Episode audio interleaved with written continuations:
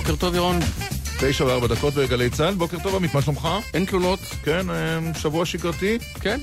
אבל מסתיים בהצלחות של צה"ל וכוחות הביטחון כן. ומשטרת ישראל, אנחנו תכף אה, נדבר על זה. נכון, נדבר על זה עוד אה, מעט. גם על אה, גל ההתייקרויות במשק. האם זה באמת אה, גל כל כך גדול, או שפשוט התרגלנו שהמחירים היו קפואים? האם אה, הקריירה של משה כחלון בסכנה? וגם על הקמת ועדה, אנחנו נדבר עם מישהו שהוא בעל ניסיון בוועדות. כן, מנואל טרכטנברג, אבל גם אה, כמובן עם אורלי לוי, יושבת ראש המפלגה שרוצה להיות הכחלון של הבחירות הקרובות. ועם אה, חבר הכנסת רועי פולקמן, יושב ראש סיעת כולנו, כי הפוליטיקה והכלכלה שלובות כאן אה, זו לצד זו. נכון. חוץ מזה נדבר, אם אנחנו מדברים על פוליטיקה, האח הצעיר של קצב רץ לכנסת, ליאור קצב מתמודד בליכוד, הוא יהיה כאן... מול הבן של, כנראה. כנראה. שרון, גלעד. שרון. כן, יש שם מעניין. פריימריז מעניינים, רק יאיר נתניהו חסר שם במחוז הדרום. מחוז הדרום. כן. אה, בריטניה וצרפת אה, סוערות, אה, מדינה מדינה וסיבותיה. כן. תרזה מיי ניצלה מהצבעת אי אמון בפ- בפער לא כל כך גדול, אבל נאלצה להבטיח שהיא, שהיא פורשת בסוף הכהונה הזו. ובצרפת, הרחובות בוערים, כן, נשוחח עם... מי שמצוי גם בזה, גם בזה. נכון. אלה הם מקצת הנושאים שנדבר עליהם היום בשעתיים הקרובות. אה, כמובן הפינות הקבועות שלנו, רבע לעשר, שיחה בהפתעה. אבל 11 אדם מן היישוב, היום מנופאי, נדבר האם איתו. לא קר להם שם למעלה? האם יש שם תנור חימום? לאיזה, לאיזה גובה הוא הגיע? מה השיא שהוא הגיע אליו? נשאל אותו. הוא יהיה כאן ברבע ל-11. בצוות הבוקר בדקל סגל ענבר טוויזר, שיר עזרף עופר צ'יזיק וחיילת. חיילת המילואים מאי דוידוביץ' שנמצאת כאן. אה, איתמר גלמן גם כאן, אה, 052-921-0021. לתגובות בוואטסאפ בלבד, לא מסרונים רגילים, רק וואטסאפ, בבקשה, ולא להתקשר כי אף אחד לא עונה. אה, עד 11, כרגיל, כאן דקל סגל.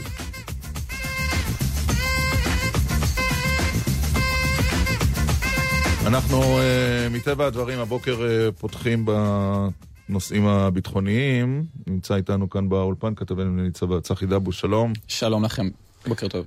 אחת ה, אה, אחד הפרטים הכי נוראים בפיגוע בברקן, שהרוצח שבו אה, חוסל הלילה, סוף סוף, אה, הייתה העובדה שהוא אזק את קורבנותיו. ואתה מספר לנו היום, בדיעבד, מה כנראה הייתה הסיבה לכך. כן, אז uh, כעת, אחרי שהמחבל הזה נהרג, uh, נתפס, כעת קצת מתבהרים הפרטים. אנחנו uh, יכולים לומר הבוקר שלפי הערכות של השב"כ, המחבל אשרף נהלו, המחבל uh, מברקן, ניסה לבצע פיגוע מיקוח. Uh, הוא נלחץ וברח, לכן גם הוא uh, אזק את uh, קים uh, יחזקאל, זיכרונה לברכה. Uh, הוא לא נכנס לפיגוע הזה בחשיבה שהוא יצא חי, כך לפחות מעריכים uh, בשב"כ. הוא אילתר את הבריחה שלו תוך כדי... תפס טרמפים של פלסטינים אה, ביהודה ושומרון, פלסטינים צריך לומר שלא ידעו שהוא המחבל וכך הוא אה, מילט את אה, דרכו. לאורך הדרך עצרו לא מעט מקורבים שלו, בני משפחה וחברים, הם גם אלה שהסתירו אותו וסייעו לו עד הרגע האחרון. לאורך החודשיים האלה המחבל בעצם הקדים את כוחות הביטחון שוב ושוב, עד שהלילה הגיע מידע חדש לשב"כ. גם צריך לתת קרדיט לשב"כ, השב"כ ניהל את המבצע הזה, הוא הפעיל את לוחמי הימ"מ ששמו עליו את אה, ידיהם. וגם חשוב להדגיש, ירון אה, ועמית, שאין קשר בין אה, שני המעצרים הלילה, כלומר, שני אירועים נפרדים לחלוטין, יצא. במזל. אה, אני לא חושב שזה חיסול, לא תכננו לבוא כדי לרצוח את המחבלים. אוקיי. אה, יצא כך שתוך כדי הפעילות, אה, הוא היה חמוש. הוא היה חמוש, גם המחבל השני ניסה לפגוע בלוחמים של הימ"מ. המחבל השני הוא המחבל שהיה מפגע בעופרה? לפי מה שאנחנו או מבינים, כי אמרו שהוא קשור לפיגוע בעופרה? בהתחלה אמרו שהוא קשור, אבל לפי מה שאנחנו מבינים, המחבל אה, אה, מעופרה, אה, צלח, אה, הוא זה שביצע את הפיגוע. עוד שאלה אחת, צחי, כן. אה, אה, אמרת פיגוע מיקוח. מיקוח לצורך מה? כלומר, האם יודעים מה הוא רצה להשיג בזה שהוא מבצע, שהוא רוצה להיכנס למשא ומתן על זה שהוא מחזיק של- בת, בת ערובה? מה גם אה, שזה זה- פיגוע חטיפה אצלנו, זה יש שתי מילים, יש את ההתבצרות ויש את ההיעלמות. הוא תכנן להתבצר שם, לא היו לו אמצעים באמת לברוח. נכון מאוד, הוא. הוא, הוא פעל לבד, לא היו לו אה, משתפי פעולה, לפחות ככה אה, חושבים במערכת הביטחון. סביר להניח שהוא רצה להתבצר עם החטופה במקרה הזה, אה, ואולי לנהל איזשהו משא ומתן על אולי שחרור אסירים או דברים מהסוג הזה. הדברים האלה לא ברורים, כי בסוף הוא לא נחקר. טוב. אבל אה, זה מה, זו התמונה לפחות המודיעינית שעלתה לאורך הדרך, אה, פיגוע, מיקוח, שברגע האחרון אה, הסתבך. נלחץ וברח. ונציין שבפיגוע בעופרה, התינוק שניתן לו שם עמיאל ישראל, עמיעד. עמיעד ישראל, הובא למנוחות הלילה, קורבן הפיגוע הנורא בעופרה, ליד שצריך עופרה. להגיד שבאופן באופן משפטי מטורף לגמרי, זה יהיה קצת קשה להעמיד אה, לדין על רצח. כיוון שיש הגדרה מאוד ברורה בחוק של... אה, של אה, מה זה... מה זה רצח? מה, לא, של מה זה אדם, וכיוון שהוא נורא בבטן, אה, אה, נקווה מעניין. שהמשפטנים ימצאו את הפתרון לכך. אה, תודה צחי. תודה לכם. איתנו אה, חבר הכנסת אה, אבי דיכטר, היום יושב ראש ועדת החוץ והביטחון, לשעבר ראש השב"כ, שלום. שלום, בוקר טוב. כשמתנהל מרדף אחרי מחבלים, אה, בדרך כלל כוחות הביטחון רוצים לשים את ידם עליהם ולהביא אותם למשפט. האם העובדה שבסופו של דבר זה מסתיים בחיסול זה מרתיע יותר מאשר אה, כלא בבית אה, כלא ישראלי? או כן, שלא זה מרתיע הוא- ולא זה מרתיע? לא, א', השיקול לכוחות הביטחון אין אינטרס להביא אותו למשפט, לכוחות הביטחון יש אינטרס להביא אותו לחקירה. מפני שאין לנו עדיין טכנולוגיות להביא מידע מאדם מת, יש לנו טכנולוגיות להביא ידע- מידע מאדם חי. אה, יכול להיות שבתקשורת אתם מפתחים משהו, סטארט-אפ אה, נכון. שאני מניח שיהיו צריכים לקבל. אבל אה, לעצם העניין, תראו, השיקול היחיד בפתיחה באש לעבר מחבל בזמן מעצר, זה האם הוא מייצר סיכון לביטחון כוחותינו, או שהוא עומד להימלט ולא ניתן יהיה לאחר מכן לעצור אותו, יצטרכו להמשיך את המרדף אחריו. מהמם. ולכן אה, במצבים האלה, זה השיקול, אה, אני חושב שבשני היירוטים שהיו הלילה, אה, שני מבצעים אה, נפרדים כמובן, אה, אחד עם מודיעין שנמשך הרבה מאוד זמן והסתיים ביירוט, למעשה בחיסול אה, של המחבל אה, שהיה חמוש. והחוליה של עופרה, אה, ששם ישנם אה, לא מעט מחקרים, אני מניח שתהיה תמונה, זו גם התארגנות אחרת, אה, לפי כל הסימנים מדובר בתשתית של החמאס, מאפיין מאוד את עבודת החמאס אה, בשנים האחרונות, הם רואים בעזה את זירת היכולות שלהם, וביהודה ושומרון את זירת- ההזדמנויות שלהם. אה, ולכן מנסים לקדם פיגועים דרך יהודה ושומרון, גם המפקדה שלהם שיושבת בעזה, גם המפקדה שיושבת בטורקיה. וכמובן, זה לא מקרה שהפיגוע בוצע בימים האחרונים, אה, בסך הכל אה, מתארגנים למחר, 14 בדצמבר, יום החמאס, אה, יום ייסוד החמאס. בדרך כלל גם כוחות הביטחון שלנו יודעים שתאריך יום השנה הוא בדרך כלל כן. מזמין איזה יום לבצע פיגוע. לא, כאילו, כי ב-364 ימים אחרים בשנה, נחים. פשוט הם מחלקים פרחים ברחובות. לא, לא, לא. תגיד, יש איזשהו רף ציפיות, צריך להגיד מבורך, שבו צה"ל תוך אה, יום, יומיים, שלושה, תופס את כל המחבלים. ולכן על הרקע הזה, כשזה לא קורה, כשזה לא קורה, אז יש מין איזו אכזבה כזאת. בוא תכניס אותנו קצת לעול- לעולם של האיתור, של אה, הסיכול. וגם עוד, אה, בהמשך למה שעמית שואל, חבר הכנסת דיכטר, ללחץ התקשורתי, עד כמה ראש שב"כ וראשי האגפים בשב"כ וה- והאנשים בשטח מושפעים מהלחץ של התקשורת, או שיש איזו מחיצה בין לבין? שמע, אני מקווה שזה לא יפתיע אתכם, אבל uh, כאחד שגם היה שם, מרצפת הייצור ועד ראש שב"כ, אני יכול לומר לכם שהדבר הכי משפיע זה המשפחות. המשפחות uh, של uh, נפגעי טרור, של הרוגי טרור, של פצועי טרור, של uh, חטופים, המשפחות, uh, באמת, uh, כשאתה יושב כראש ארגון, ואני משוכנע שגם הרמטכ"ל וגם uh, ראש שב"כ, כשיושבים uh, מול משפחות, באמת הלב נצבט, כי אז אתה לא שומע נתונים סטטיסטיים, אתה שומע את הסיפור, אתה רואה את המשפחות, אתה רואה את ההתרסקות של המשפחות, ובמקרים מסוימים אתה, למרות שהפיגועים הם פיגועים, אה, וכשנהרגים אה, אנשינו אתה, אתה כואב את אותו כאב, אבל יש מושג שבזמנו קראנו לזה סיכולי נשמה. אין ספק שהמקרה של אה, התינוק שקיבל את שמו אה, עמיעד ישראל אחרי מותו, זה אה, בקטגוריה של שלהבת פס, אה, מי שזוכר התינוקת כן, שנרצחה כן. בחברון, והילדים בקיבוץ מצר, ועוד פיגועים, אה, והלינץ' ברמאללה, משהו שקראנו לסיכולי נשמה, שזה מכניס אותך למוטיבציה אה, אחרת. זאת אומרת שאם המשפחות, חבר הכנסת דיכטר, מופיעות בכלי התקשורת ודוחקות באנשי השב"כ ובצה"ל, תפעלו מהר ותפעלו, זה כן משפיע. תראה, המשפחות, הסיפור האישי של המשפחות, זה הדבר שהכי קשה להתמודד איתו. עכשיו, זה לא שאתה אה, מביא אינפורמציה שקרית ובלבד לרצות את זה חס וחלילה. אבל אתה, מה שנקרא, שם איזה כדור ראשון במחסנית. אני אומר, אם יש סדרה של מבצעים ואתה נדרש לתעדף את הכוחות, אז לסיכולי נשמה אתה מתעדף את הכוחות בעדיפות ראשונה. ופה עדיין יש שני מבצעים, מדינת ישראל להרים יותר משני מבצעים ביום אחד. כן, אבל...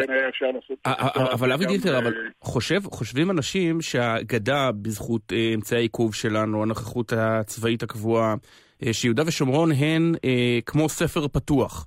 איך בכל זאת אדם מחבל יכול להימלט, כמו שסיפר צחי דבוש, בטרמפים, ואז חודשיים להתל בכוחות הביטחון? איך זה קורה טכנית?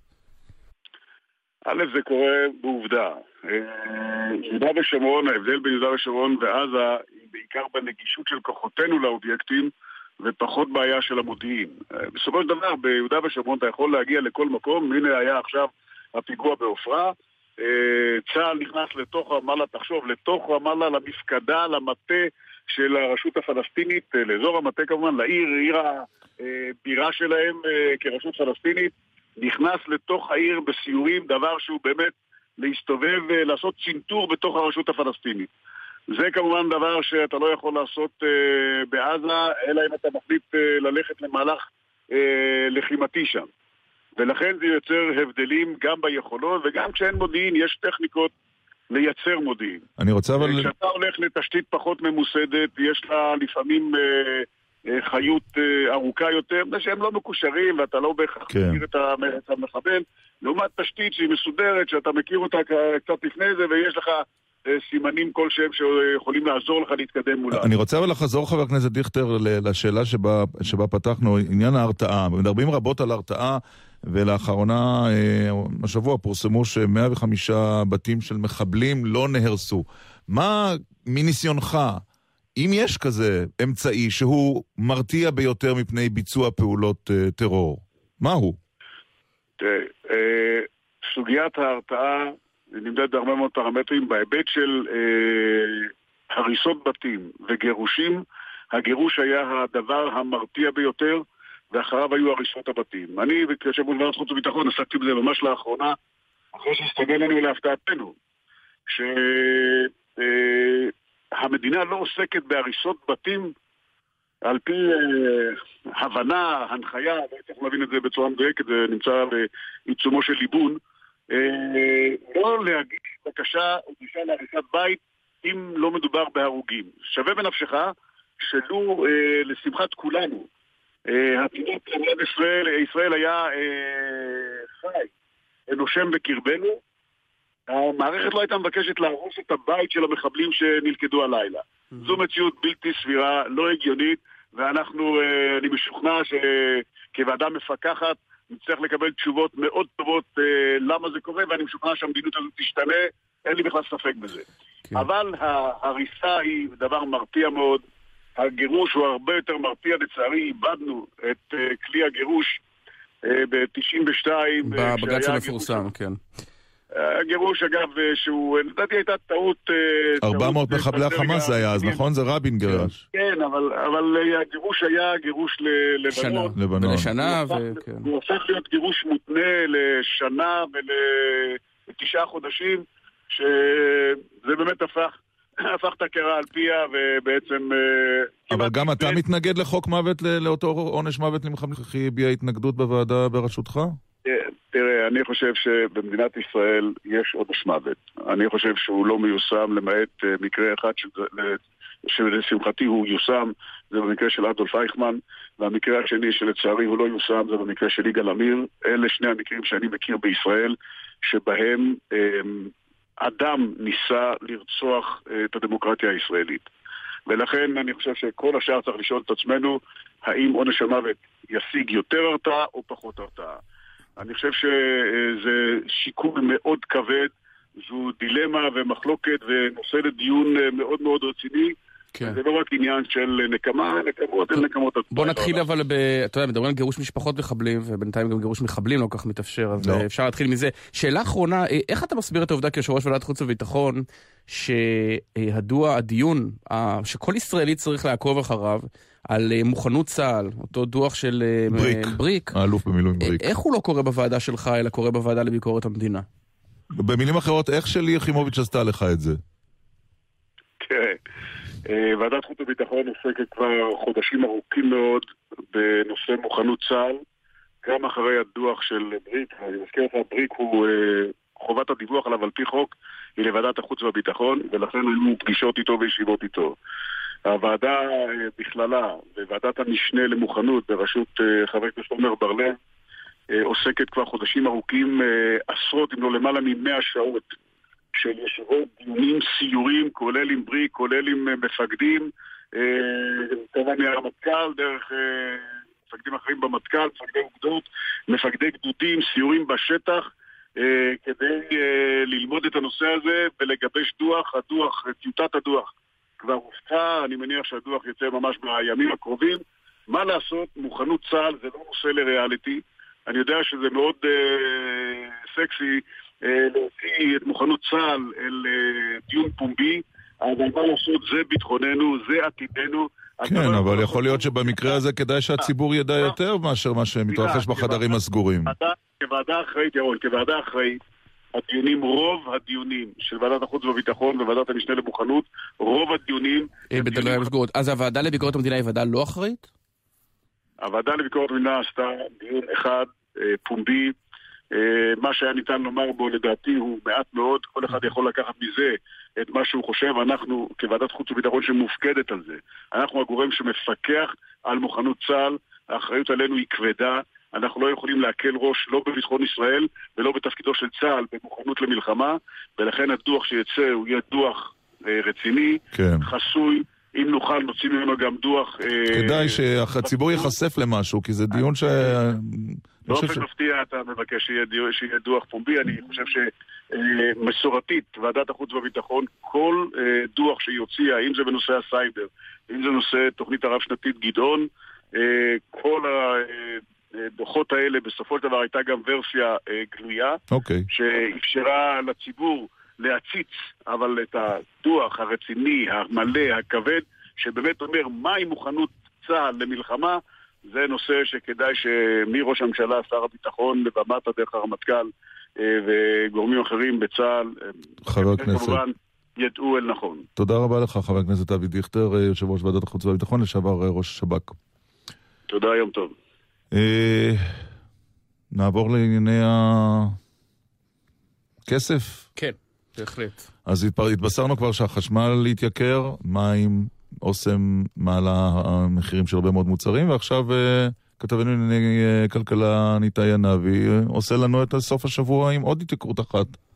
שלום, כן, ניתאי. שלום ירון ושלום עמית. אנחנו יכולים לדווח כאן שוועדת המחירים שמשותפת למשרדי האוצר והכלכלה מתכוונת לעדכן את מחירי, מחירי הלחם בפיקוח. זה אומר להעלות את מחירי הלחם המפוקחים ב-3.4%. זו מסתמנת ההמלצה שלה בשל התייקרות התשומות. הזכרת קודם את מחירי החשמל, גם החשמל משמש לייצור הרכב. כן, אבל הלחם. הלחם כמובן. כן, אבל הלחם המפוקח ממילא עולה כמה? חמישה שקלים, אם אני לא טועה?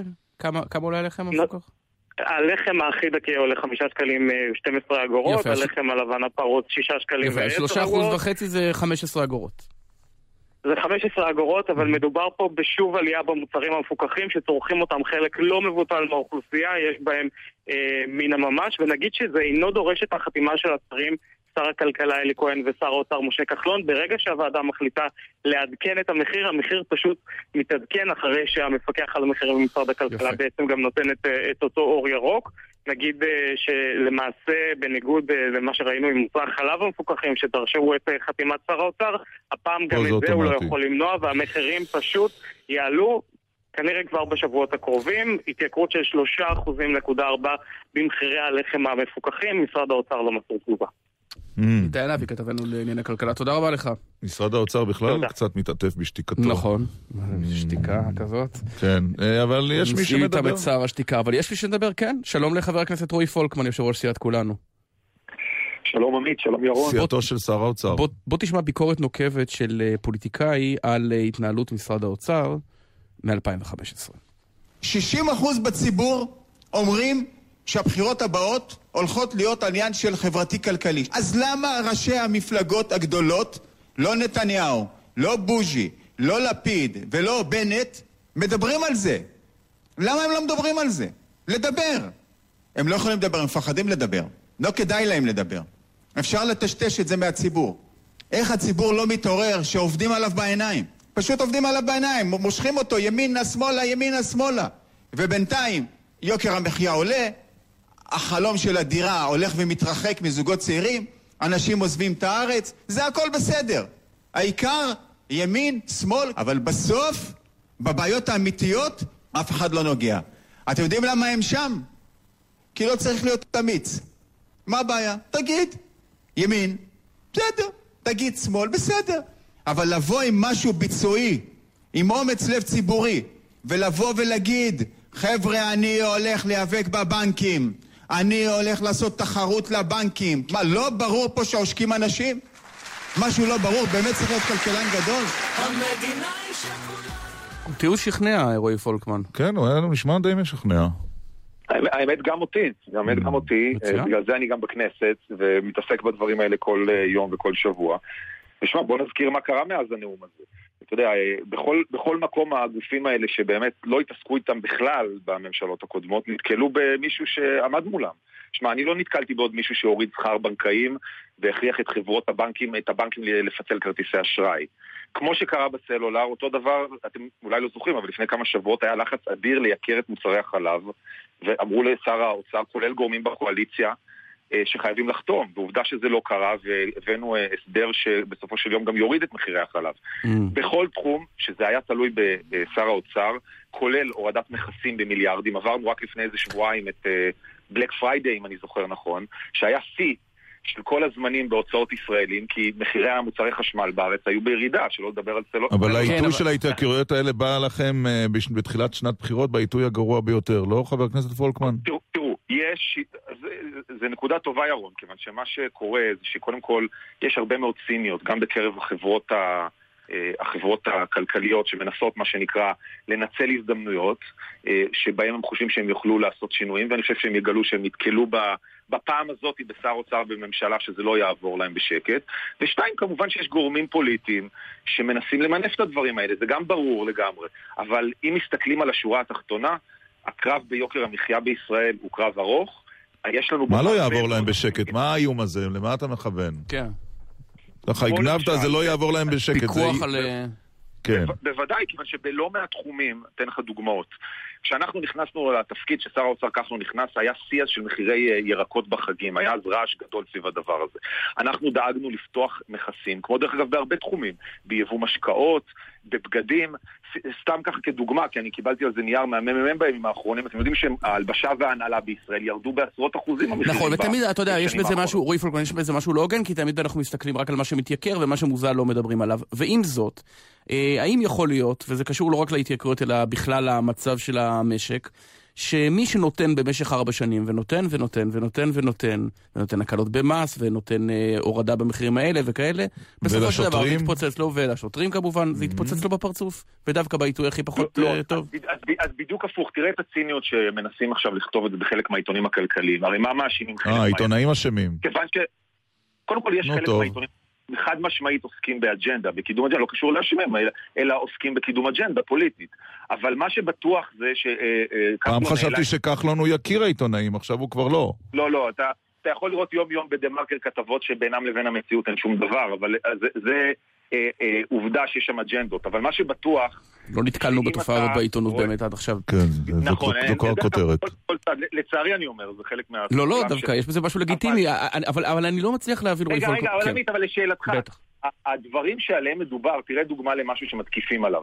30% עלה שכר המינימום, ודרך אגב גם השכר הריאלי, הכללי במשק, עלה באופן חריג למה שקורה במדינות המפותחות בעולם. עכשיו, באים חלק מהיצרנים ומתלוננים, אומרים, אנחנו נייקר כי שכר המינימום עלה. אז קודם כל, יוקר המחיה בישראל, עמית וירון, הוא שילוב בין המחירים לבין כמה כסף פנוי יש לאזרח.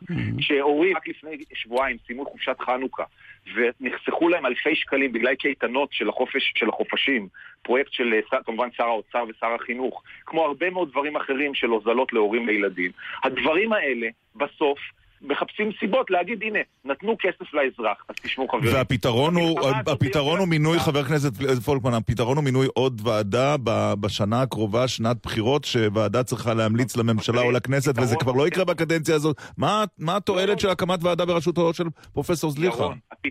הפתרון מאוד פשוט. בכל נושא שאנחנו התעסקנו בו, בכל נושא. אתן לך עוד דוגמה קטנה, מחירי הטלוויזיה הרב-ערוצית. כשאנחנו נכנסנו היה מונופול של הוט ויש. אני שאלתי על הוועדה. אתה עונה לי על הטלוויזיה. ש... לא, כי אני עונה לך שבכל תחום שיש בו התייקרויות, יש כלים שונים להתמודד עם ההתייקרויות. מצוין. עכשיו אני רוצה להציע לך עוד כלי שאתם לא משתמשים בו. יש מקומות שאנחנו יודעים אוטומטית, כמו מכסים, שבהם לא נאפשר ייקור. אנחנו נפתח את השוק לתחרות, זה הכלי הכי טוב להוזלות. יפה. יש מקומות שזה יותר מורכב. רועי פולקמן. צריך לעשות בדיקה. ובמסגרת זה, האם אתם לא... רק ההבדל, חברים, כן. שהפעם יש כתובת, זה הכל. הפעם כן, יש כתובת שבאמת עושה... הבעיה היא שהכתובת הזאת כבולה בשרשראות לבעל ברית הפוליטי החזק ביותר שלה, וזה אבי ניסנקורן, יושב ראש ההסתדרות.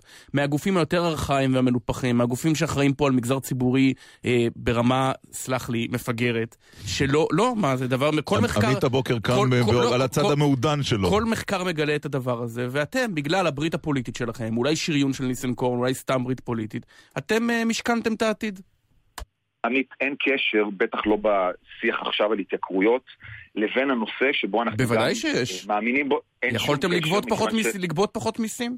אם, אם היה לא, פה לא, מגזר תשמע, ציבורי יעיל? כל, עם כל, עם כל הכבוד, מיסים זה דבר אחד, ואנחנו הורדנו מיסים בשיעורים אה, מאוד חריגים במהלך הקדנציה הזאת, ויש לנו כוונה לא, לעשות את זה. שנייה, שנייה, הסברת לנו, הסברת לפני לבין... דקה שיוקר מחיה מורכב מכמה אתה מרוויח וכמה אתה מוציא.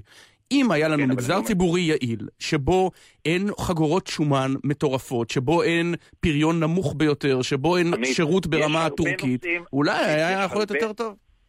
יש הרבה נושאים שצריך לטפל בהם כדי לשפר יוקר מחיה ולהעלות את רווחת האזרחים. Mm-hmm. למשל, גם עבודה מאורגנת והמהלכים שעשינו עם ההסתדרות לקליטת עובדי קבלן, להעלאת שכר מינימום, ולנושאים שלמים שקשורים בשכר דיפרנציאלי והעלאה של שכר באופן מדורג לשכבות החלשות יותר, גם עבודה מאורגנת יש לה תפקיד במדינה בעלת תפיסת עולם חברתית, בוודאי כמו האמונה שלנו בכולנו. תגיד. אבל זה לא סותר, רק מה שאני מנסה לומר, עמית, זה שמנסים לכרוך דבר בדבר, ובוודאי עכשיו, שבוודאי המחאות כפי שהן כאילו מצטערות, הרי הן לא אותנטיות, מדובר כאן ביוזמות במקרה הזה של המחנה הציוני, של... למה, יאיר לפיד עם האפוד הצהוב לא היה אותנטי בעיניך אתמול? מה זה אותנטי? אתה יודע, לפחות אם הייתה שם מקוריות, אתה יודע, הייתי אומר, זה המצאה, הרעיון של האפודים. אפוד ירוק. גם מחאת המילואימניקים, גם מחאת המילואימניקים נכון. אצל ממשלת אולמרט, עמד מאחורי אדם בשם בנימין נתניהו, אז מה? אז מה? חברים, זה באמת, לא, לא, רגע. קודם כל, תפקידה של האופוזיציה למחות, שיהיה להם לבריאות, תפקיד שלנו לעבוד. נכון. זה בוודאי לא אותנטי. אני, לא, אני מכבד את זה שהאופוזיציה מנסה למנף הזדמנויות. מה שאני אומר, שהטיפול ביוקר המחיה הוא תהליך ארוך. ולכן, כמו שאנחנו עושים האם... דברים עם אה, שכר... ברור, ברור, זה לוקח זמן. אז אולי לא תרצו בחירות כל כך מהר. רגע, שנייה. אבל רועי פולקמן, שאלת על ההסתדרות. רגע, משפט אחד, כן. רגע, משפט אחד על זה. נשמעתם את הקטע של כחלון מהבחירות. והיו שני דגלים שדיברנו עליהם, גם בדיור, גם בבנקים, ובכלל ביוקר המחיה. תראו, שאנחנו ירשנו אה, משק שבו המחירים עלו ב-8% בשנה בדיור, ובשנה האחרונה הם ירדו ב-1.8. אז חברים, בסוף הקרב הזה הוא סיזיפי. ההבדל מהממשלה... הקרב הוא סיזיפי, רק השאלה היא אם לעשות...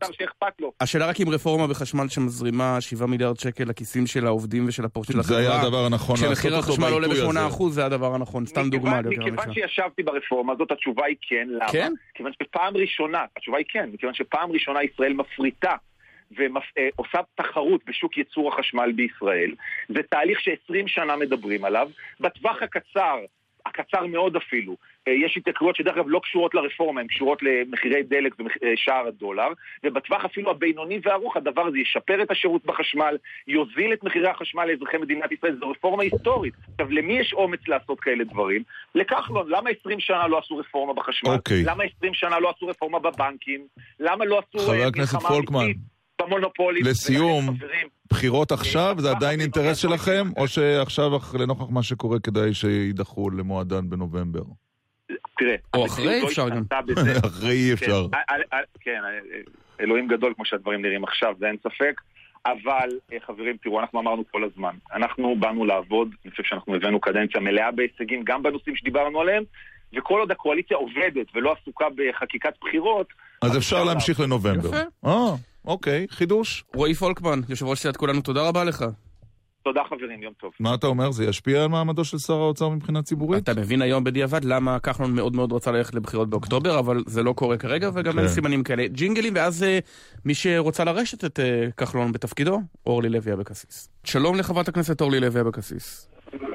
שלום ובוקר טוב. נניח ואת בתפקיד שרת האוצר לצורך שיחתנו, אוסם היא חברה פרטית, העלאת המחירים שם לא בשליטתך, מחירי החשמל, אה, רשות החשמל היא עצמאית לא בשליטתך, הלחם עולה, מתייקר לא בשליטתך, אז מה את עושה? בואו רגע, בואו נתחיל אה, להסביר איך הגענו למצב שבו אה, אנחנו נמצאים עכשיו. הרי היום גם בלילה מתפרסם הדוח האלטרנטיבי לעוני ואנחנו מגלים שהנתונים שם קשים ביותר. הגענו למצב הזה בגלל מדיניות. מדיניות, עכשיו אל תבוא ותגיד זה המצב, מה עושים.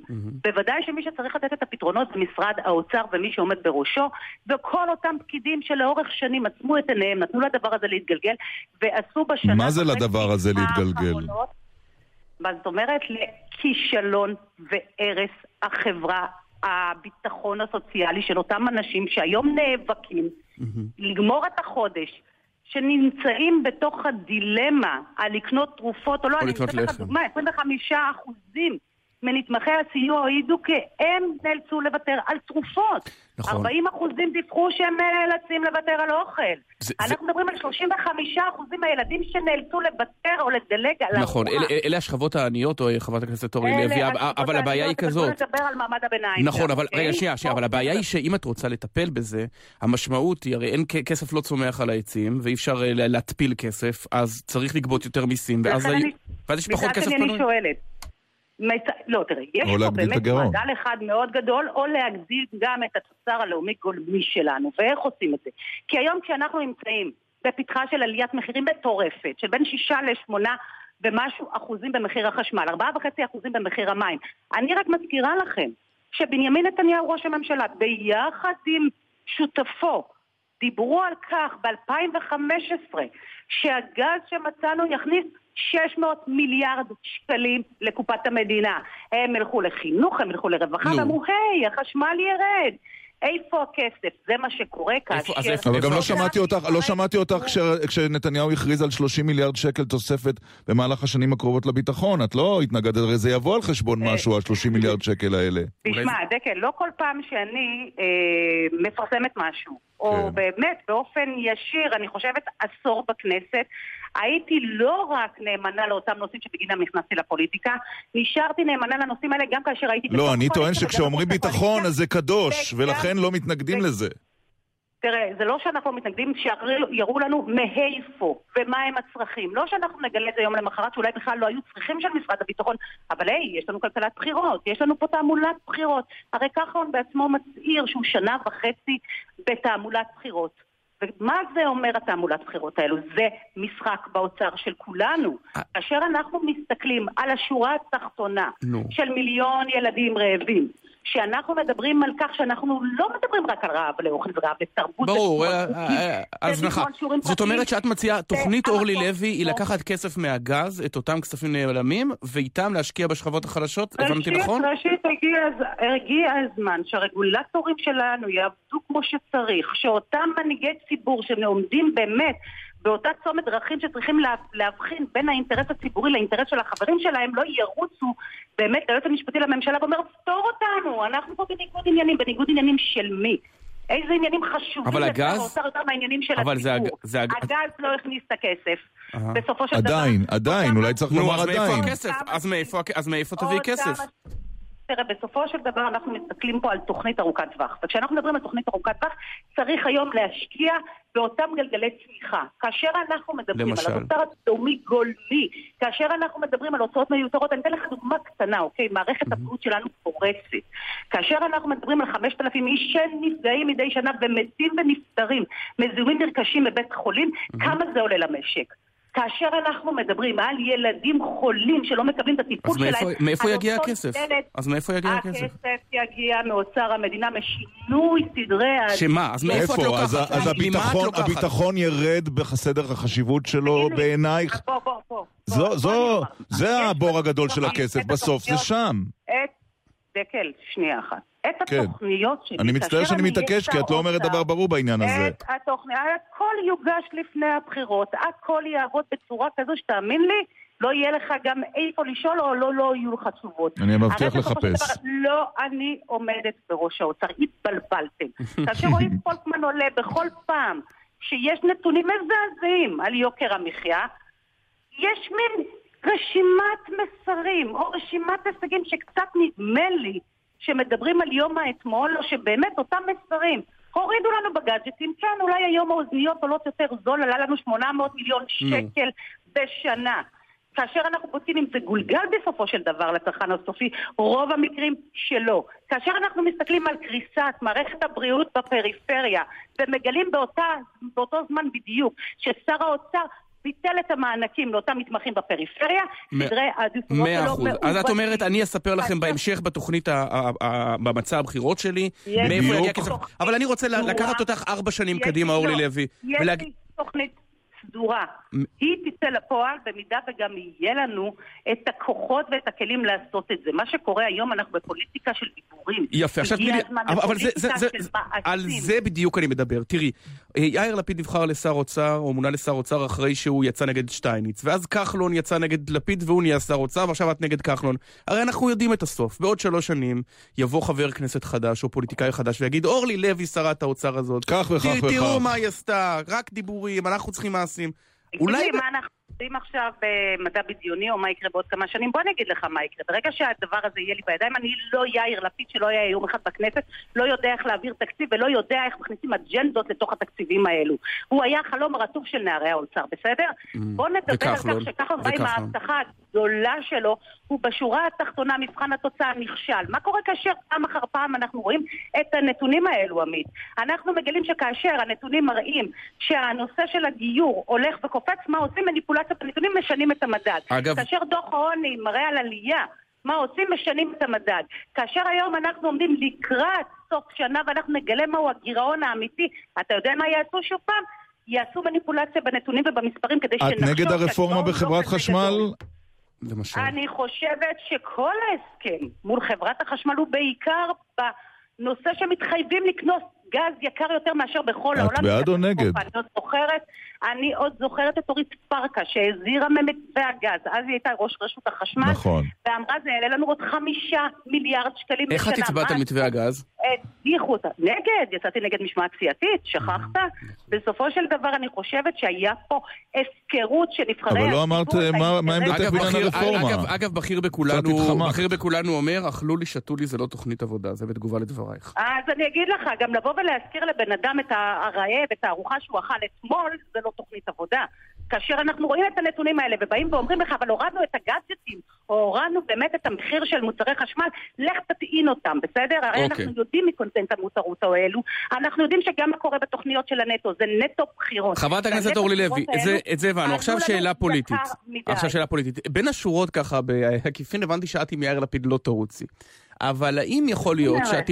כן, יש, אגב, גם בחוקית זה לא אפשרי. למה בין השורות? לא, לא, אני צוחק, חוקית זה גם לא אפשרי. אני לא מבינה אתכם, אני עדיין יש בספק למישהו שאני רצה... את לבד, לא עם גנץ, לא עם גנץ, אני לא חושב שיש ספק. לי אין ספק. אני אגיד לך משהו, זו מפלגה חדשה שקמה, כולם מוזמנים. שמה בישראל? אין לה שם ואין לה מועמדים חוץ מאורלי לוי אבקסיס. שמה? ואתה חושב, דקל, שאני אקדים, תראה, אני כבר עשור בכנסת, ואני באה ממשפחה שאני חושבת, ינקתי פוליטיקה ותרגילים. אה, באמת? מה ההורים עושים? אני, נכון, בוא נעשה לכם, אני באמת לא נמצאת במקום שבגלל לחץ תקשורתי, שבאים ושואלים אותי דברים שלא שואלים מועמדים אחרים, לא, למה? כל הזמן שואלים את גנץ, אם היא רץ, מה, הוא פשוט לא עונה לשום שאלה. אז את אומרת, זו הדרך, לא לענות. אוקיי. לא, בוודאי שלא. צריך לבחור את העיתויים, צריך לבחור את המקום, ומאחר שאני מתמודדת... וזה לא יהיה הבוקר. טוב. מול מערכות שמנות בתקציבים וביועצים ובמשרדים אסטרטגיים. אני באה עם האמת שלי, והאמת שלי היא כזו. עשור של עשייה, עד עכשיו אנחנו רואים שהציבור לא רק שמאמין, הוא מכבד ומעריך. בהמשך יהיו כוחות נוספים.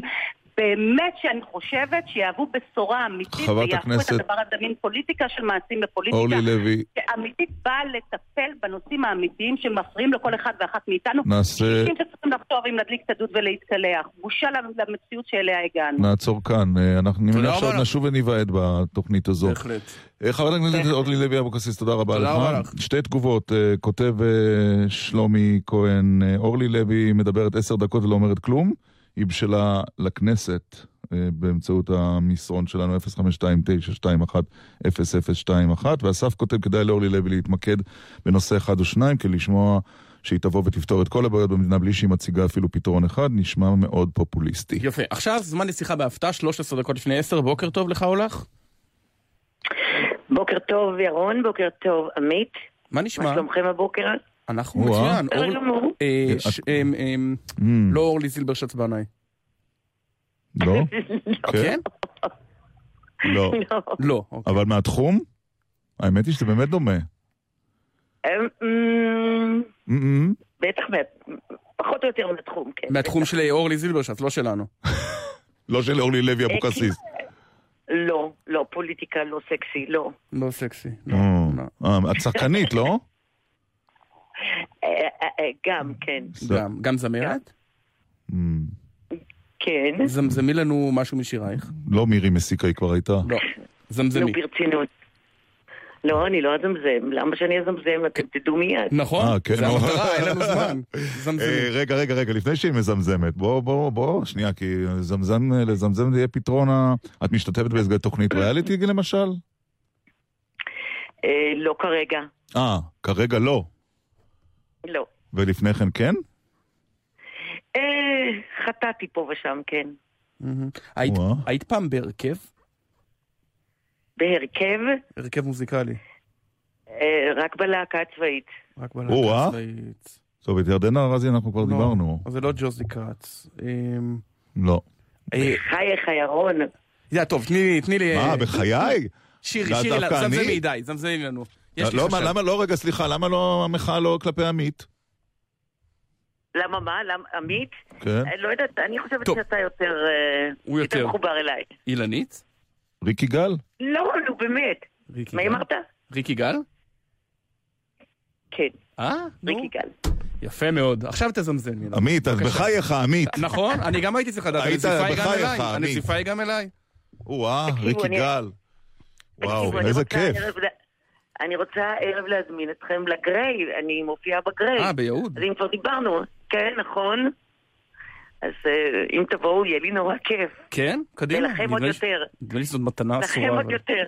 בהחלט. רגע, אז תגידי, אה, כש- כשאת באה, מופיעה היום, מי, מי זה הקהל? בגריי יש נדמה לי 400 מקומות, 500. מי, מי הקהל שמגיע? איזה קבוצת גיל? אתה לא תאמין, אבל זה כבר כמה דורות. זה כמה דורות שנעים בגילאי ה- העשרה כן? ל- בטח, אה, אה, ממש, ממש. זה תענוג לראות את זה, איך אנשים אה, צעירים שמגלים את המוזיקה אה, שלנו, הוותיקים יותר. אה, מתאהבים בזה ובאים, כן. אני מבין. עכשיו תגידי, וזה- אה, אבל השירים שהם אוהבים, הם אוהבים את השירים משנת... אה, משנות ה-80. ה-80, ה-70, או חומרים חדשים יותר? לא, לא, לא, את כל השירים שהם מכירים. כל השירים שגם אתם מכירים. מה הלהיט הכי. גדול?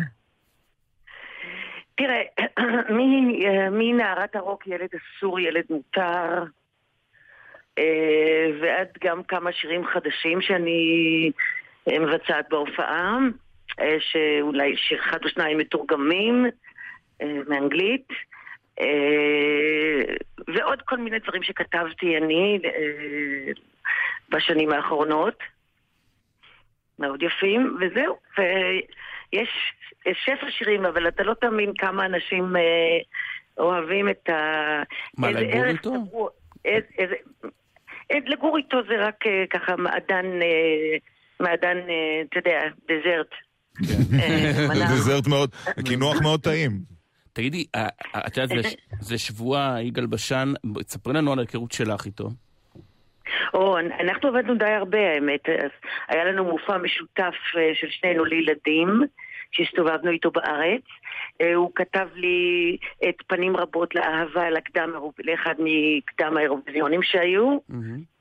אה, היינו מאוד מיודדים, אה, הייתי מאוד מיודדת עם אשתו גם, שתפרה לי לא מעט בגדים. ובכלל, כן, היינו קולגות די קרובים. הוא בא להופעות שלי, אני באתי להופעות שלו. היית איתו בקשר בשנה, שנתיים האחרונות? לא. לא. בשנה, שנתיים האחרונות אני חושבת שהיה קשה מאוד להיות איתו בקשר בכלל, לאנשים. כן. גם יותר קרובים. אני לא ידעתי, שנול... אני לא ידעתי שנולדת במאה שערים. וואלה. תמיד לומדים כן, משהו כן. חדש. מה, משפחה עכשיו... חרדית ממש, או... לא, לא, לא, לא. לא. מה, אתה מתכוון שהיא נקלעה לשם במקרה בעת הלידה? לא, לא יודע. בעת ה... לא. אלא?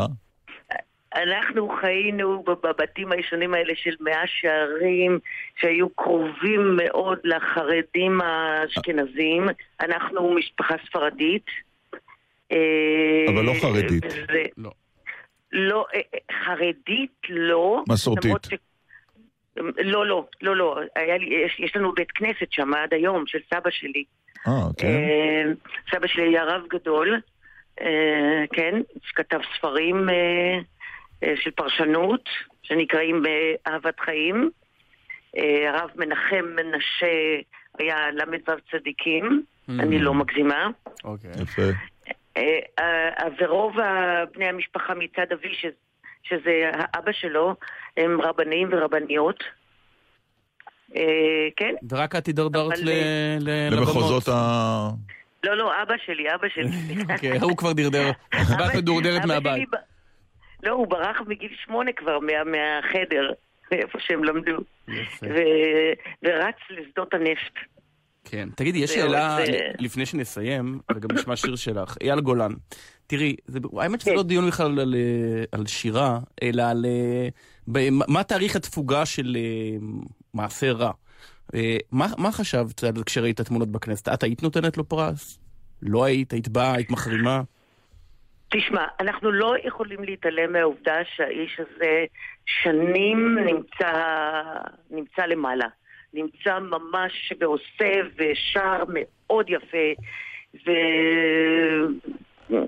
ואי אפשר להתעלם מזה. אני, לגבי הפרשות הנוראיות ש... שהיו לו בדרך, אני לא יודעת באמת מה קרה שם, כך שאני לא יכולה להתייחס לזה. אה, גם אם יש שמועות. אני לא מתייחסת לזה. לא, אני, אני מתכוון, אדם... אני מתכוון באופן, ה... כל, אין אדם שאין לו איזה, בטח ברמות האלה, בתחומים האלה, איזשהו שלד, איזשהו משהו מביך מהעבר. לא, אין איזה... מה, אין אנשים אין שאין איזה... להם שלד. לא, השאלה אם אין איזה תאריך תפוגה. לכולנו יש, יש תאריך תפוגה וצריך להיות תאריך תפוגה.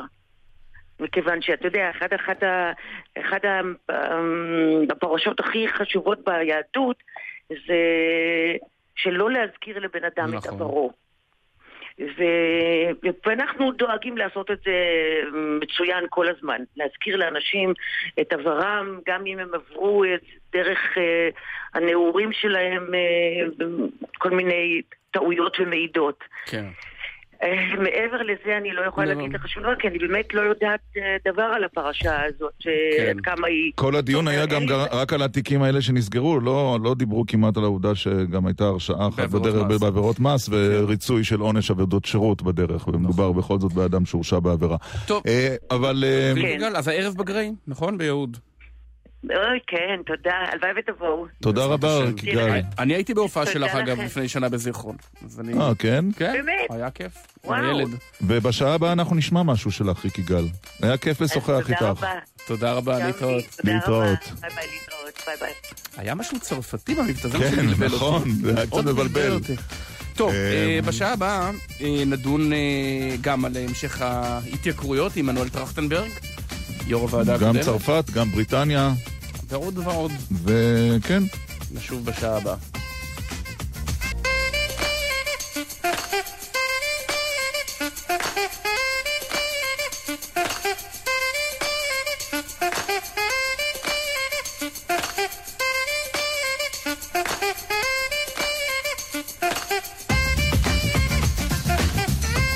עשר וחמש דקות, חשבנו. כשדיברנו קודם על פוליטיקה, שכחתי לשאול אותך מה חדש בתחום אה, מינוי שר חוץ. מחר אה, חודש ימים להתפטרות איווט ליברמן מתפקיד נכון. שר הביטחון. ראש הממשלה, שר הביטחון, שר החוץ, שר הבריאות, הוא לא ממנה שר הקליטה. כן. לא ממנה שום שר במקום. זה צפוי או שיכול להיות שפשוט לא ימנו ולא אומרים לנו? אה, תראה, זה, הוא רואה את התפקיד הזה בתפקיד הזה משהו רציני. ולכן הוא יערוך ראיונות, ותוך שנה, שנה וחצי, להערכתי יימצא מחליף. תוך שנה, בנובמבר הבא. אבל תחשוב על הנחיתה הכואבת, הרי נתניהו, אם ירכיב את הממשלה הבאה, ותמיד צריך להגיד אם, כי אנחנו באמת לא ברור. יודעים. אה, כדאי להוסיף תהיה את לו זה. פרידה כואבת כנראה, גם מתיק הביטחון, גם מתיק החוץ, גם מתיק הקליטה. גם מתיק, ה- כן. כי, כי המצב שלו יהיה כל כך מורכב ערב כתב אישום, שהוא חייב להחזיק חזק את כל המרכיבים שלא ייפרדו, שיהיה פה תשלום במחיר כבד. לי- אגב, אל דאגה, זה לא יהיה אף ליכודניק. זהו, רציתי להגיד שיש לי תחושה שהליכודניקים לא ייהנו מהתפקידים האלה. כן. אני זוכר תקופות אחרות בליכוד שבהם אם ראש הממשלה חשב לשמור לעצמו תפקיד בכיר, היו דופקים על השולחן, בין אם זה דוד לוי או אריאל שרון, או... נכון. ואומרים אז אין לך ממשלה, אדוני ראש הממשלה, אבל זה לא הליכוד של היום. והשרים חוששני משלימים, ש- והשרים משלימים מהעובדה שראש הממשלה, שר הביטחון, שר החוץ, אולי בשנה הקרובה, ואף אחד מהם לא יקודם פשוט. הקטע הכי נתניהוי, הוא שהוא נתן שתי הבטחות כתובות, אחת לישראל כץ, ולגלעד והשנייה ארדן. לגלעד ארדן. וש- ואז הוא הבין את נפש האדם, את נפש הליכודניק, שאומר שיותר משאתה רוצה להיות שר, אתה רוצה שהשני לא יהיה. אז הוא הוא בעצם ניחם את ארדן עם זה שכץ לא יהיה, ולהפך. אה, זהו. עכשיו אה, תיקון קטן לשעה הקודמת, נאמר כאן בטעות... אה, אה, בטעות מוחלטת כמובן שהחיילי צה"ל רצחו את המחבלים, זה כמובן טעות אה, לא, פליטת שהם פה, לא כן, באו ברור, ברור, לרצוח, שהם לא באו להרוג. כן, כן, בדיוק. הכוונה הייתה זה לא, לא יצאו במשימה לה- להרוג היו אבל כמה מסרונים, כן, אה, לא, ברור, זה כבר אה, נכון. הערה במקומה. אה, טוב, אה, הקים שר האוצר ועדה חדשה לענייני יוקר המחלה, מה- המחיה, מזמן כבר לא הוקמה כאן איזו ועדה קטנה. האחרונה, באמת אולי אחת הוועדות החשובות ביותר, אה, ב-2011. של אה, הדובר הבא, שלום לעמנואל טרכטנברג. שלום, בוקר טוב. לשעבר חבר כנסת ועדיין פרופסור. נכון זה מאוד. תואר לכל החיים, לא לא לוקחים אותו. נכון מאוד. וטוב שכך. מה תוחלת הוועדה הזו שהקים שר האוצר אה, כחלון עם פרופסור אה, ירון זליכה בראשה? תראה, קודם כל אני מתפלא מאוד על אה, שר האוצר שמצא לנכון להקים אה, ועדה. אה, הרי הקמת ועדה זה בעצם הודעה בכישלון. אתה מקים ועדה כשכלו כל הקיצים ושמה שעשית אה, הוכיח את, לא הוכיח את עצמו ואתה לא יודע מה לעשות, אז אתה פונה לגורם קיצוני כלשהו שיבוא ויציל אותך. זה לא, אני חשבתי ששר האוצר הזה, ואני באמת מעריך מאוד את אה, השר כחלון, יודע מה שהוא עושה, הוא בא בשביל זה לתפקיד, למה לא להקים ועדה? כלומר, מה להקים לוועדה? כי הוא רוצה לבצע את התהליכים שמישהו אחר יקבל את ה... או יצביע על הכיוונים, או שהוא רוצה אולי למשוך זמן ולהראות שמשהו אה, קורה. או, אז זה הסבר שמתקבל על הדעת אה, לאור הנסיבות, אבל שוב פעם, אני אה, חושב שלא היה נכון לעשות את זה מבחינתו הוא, כי זה כאמור הודעה בכישלון, כן? שהוא לא יודע מה לעשות, שהוא לא יודע בשביל מה בא לתפקיד, הוא כן יודע, אז אני מציע לשר האוצר לעזוב את העניין של הוועדה, וממילא זה יסתבך כבר עם היועץ המשפטי של משרד האוצר, כן? ולה- ולהמשיך במלאכה, הרי זה לא שהוא לא עושה, הוא עושה, אוקיי? תמשיך במלאכה, אל תתעסק עם ועדות. יפה, אז, אז, אז זה לגבי המבנה. אבל בוא נדבר על התוכן. אה, כן. אם אתה היום אה, עומד בראש אה, ועדת טרכטנברג 2, א', האם יש בעיה? האם, האם באמת יש גל התייקרויות במשק? שתיים, אם כן, איך היית מטפל בו? אוקיי, אז קודם כל, אה, אה, בואו נסתכל על, ה, על המציאות כפי שהיא. היוקר המחיה בארץ הוא עדיין מאוד גבוה. הנתונים האחרונים של ה-OECD מראים על כך שיוקר המחיה הוא ב-24% יותר גבוה מהממוצע ב-OECD, שזה אותו מועדון אקסקלוסיבי שאנחנו משתייכים אליו בגאווה, אוקיי? לכן יש עדיין המלאכה מרובה. זה אמירה אחת. אמירה שנייה, בואו נסתכל על מה מדובר בהתייקרויות. יש את ההתייקרויות בסקטור הציבורי, ויש את ההתייקרויות בסקטור העסקי. בסקטור הציבורי הדבר המרכזי זה החשמל. וחשמל משפיע על הכל, גם על הכיס של הצרכן, גם כתשומה אה, בייצור בתעשייתי והאחר. למה החשמל מתייקר? הסיבה המרכזית היא אותו סעיף אומלל בחוזה שנחתם בין חברת החשמל לבין ספקיות הגז כחלק ממתווה הגז. מה אומר אותו סעיף? שמחיר הגז לחברת החשמל ולחברת החשמל בלבד עולה כל שנה בשנה בלא קשר לכלום. אוקיי? יש איזה מין הצמדה אוטומטית כזאת, וכל שנה זה עולה. אנחנו התרענו על הדבר הזה לפני שלוש וארבע שנים, אמרנו זה לא סביר, הדבר הזה צריך לפתוח את החוזה הזה, זה לא נעשה, ואנחנו משלמים כיום את המחיר. כלומר, כיום אתה, אה, אה, עמית ואתה ירון ואני, מהכיס שלנו, דרך חברת החשמל, משלמים לספקיות הגז, על לא בגלל התייקרויות של תשומות או משהו כזה, אלא mm-hmm. כך נכתב בחוזה. אוקיי. זה פעם אחת. והמינימום שצריך בעניין הזה, זה להגיד את האמת לציבור, ואולי לחפש דרכים משפטיות לפתוח את החוזה. או-אה, זה נראה לי, זה נראה לי סאגה ש... שאני לא בטוח נכון, ששר האוצר היה רוצה להיכנס אליה, גם... נכון, לכן אני אומר שאני לא, לא, לא חושב שזה אפשרי, אבל המינימום שדרוש זה להגיד את האמת. הדבר השני שקרה עם הסקטור העסקי, זה שבעצם נשחקה ההרתעה. מה זאת אומרת נשכחה? המחאה של 2011 הטילה אימה, ממש ככה, כן, על החברות הגדולות במשק, וזה בתקופה ממושכת, חייבים להודות בכך. מנעה, היה גורם הרתעתי שמנע אה, עליות מחירים. הגורם הזה נשחק עם הזמן, זה תמיד קורה, זה קורה בתחום הצבאי, זה קורה בתחום הזה. וגם בתחום הזה, כן. נכון, ועכשיו מה קורה? החברות הגדולות, אה, קוקה קולה ואוסם וכולי, הם בעצם יש להם הרבה כוח שוק. לכן מולם אין את הכוח ההרתעה של התחרות הקשה מצד אחד, ונשחקה כן. ההרתעה של המחאה, אז לכן זה שעת כושר. עכשיו, יש עלייה במחירי התשומות, צריך להודות בזה. כן, תשומות, צריך להגיד, השכר, החומרים, נכון, השכר, בעיקר השכר הריאלי עלה במדינת ישראל בשנים האחרונות, וצריך, זה חיובי ביותר, צריך אה, להגיד כל הכבוד למי שעמל לעניין הזה, אוקיי, נהדר, אוקיי, וזה התייקרות בתוך החברות האלו. אבל מה? זה לא מחייב עליות מחירים. הרי יש התייעלות אפשרית, אני לא ראיתי שהרווחיות של החברות האלו נשחקה, ולכן לא ברור למה הדחיפות הזאת להעלות מחירים אה, מיד. טוב, כי הם חברות שרוצות להרוויח כסף, אבל האם יש... לא, לא, בסדר גמור. אבל מנואל טרכטנברג, השאלה היא יותר עמוקה מזה. האם בחסות השגשוג הכלכלי של ישראל, באמת שגשוג יפה, כן, אה, נכון, נכון. יותר נכון. מדי שנים לא נעשו כאן רפורמות משמעותיות, ואנחנו נפגוש את זה כמו ב-2002, או בשנים אחרות, בדיוק ברגע הכי פחות נוח. שבו גם יפלו הבורסות וגם תעלה האבטלה וגם פתאום ייווצר בור גדול בתקציב. אוקיי, אז, אז פה אתה אה, הולך לכיוון אחר, כמו שאתה אומר, יותר עמוק, אבל תרשה לי הערה אחת לפני זה שקשורה לזה. בסוף ההתייקרויות הקשות שפוגעות בנו הן לא בתחום של המזון, אם כי זה זוכה להרבה מאוד אה, אה, פרסום. מה שמחליט על הצרכן במדינת ישראל זה בעיקר בשלושה תחומים, בדיור, בתחבורה ובחינוך, אוקיי? שם תסתכל על המבנה של הוצאות הצרכן, ושם תראה את הנטל הכבד מאוד. עכשיו, בתחום הדיור, השר כחלון משתדל, וצריך באמת אה, להגיד לו כל הכבוד עליו, לפחות על המאמץ, אוקיי? אבל אנחנו עדיין רחוקים שם מלהגיע אה, למי מנוחות. בתחום של תחבורה המצב רק הולך ומידרדר, לא רק בכמה אתה, אני, כרגע אני יושב בפקק, אוקיי? לא רק כמה, כמה אתה יושב בפקק, אלא כמה משקי הבית צריכים לשלם על שתי מכוניות שאף אחד לא רוצה, אבל אין לך תחבורה ציבורית וכולי. בתחום החינוך, בפרט לגיל הרך, אתה מדבר על, על, על אלפי שקלים לחודש, כן, על טיפול בילדים בני שנה ושנתיים, אוקיי?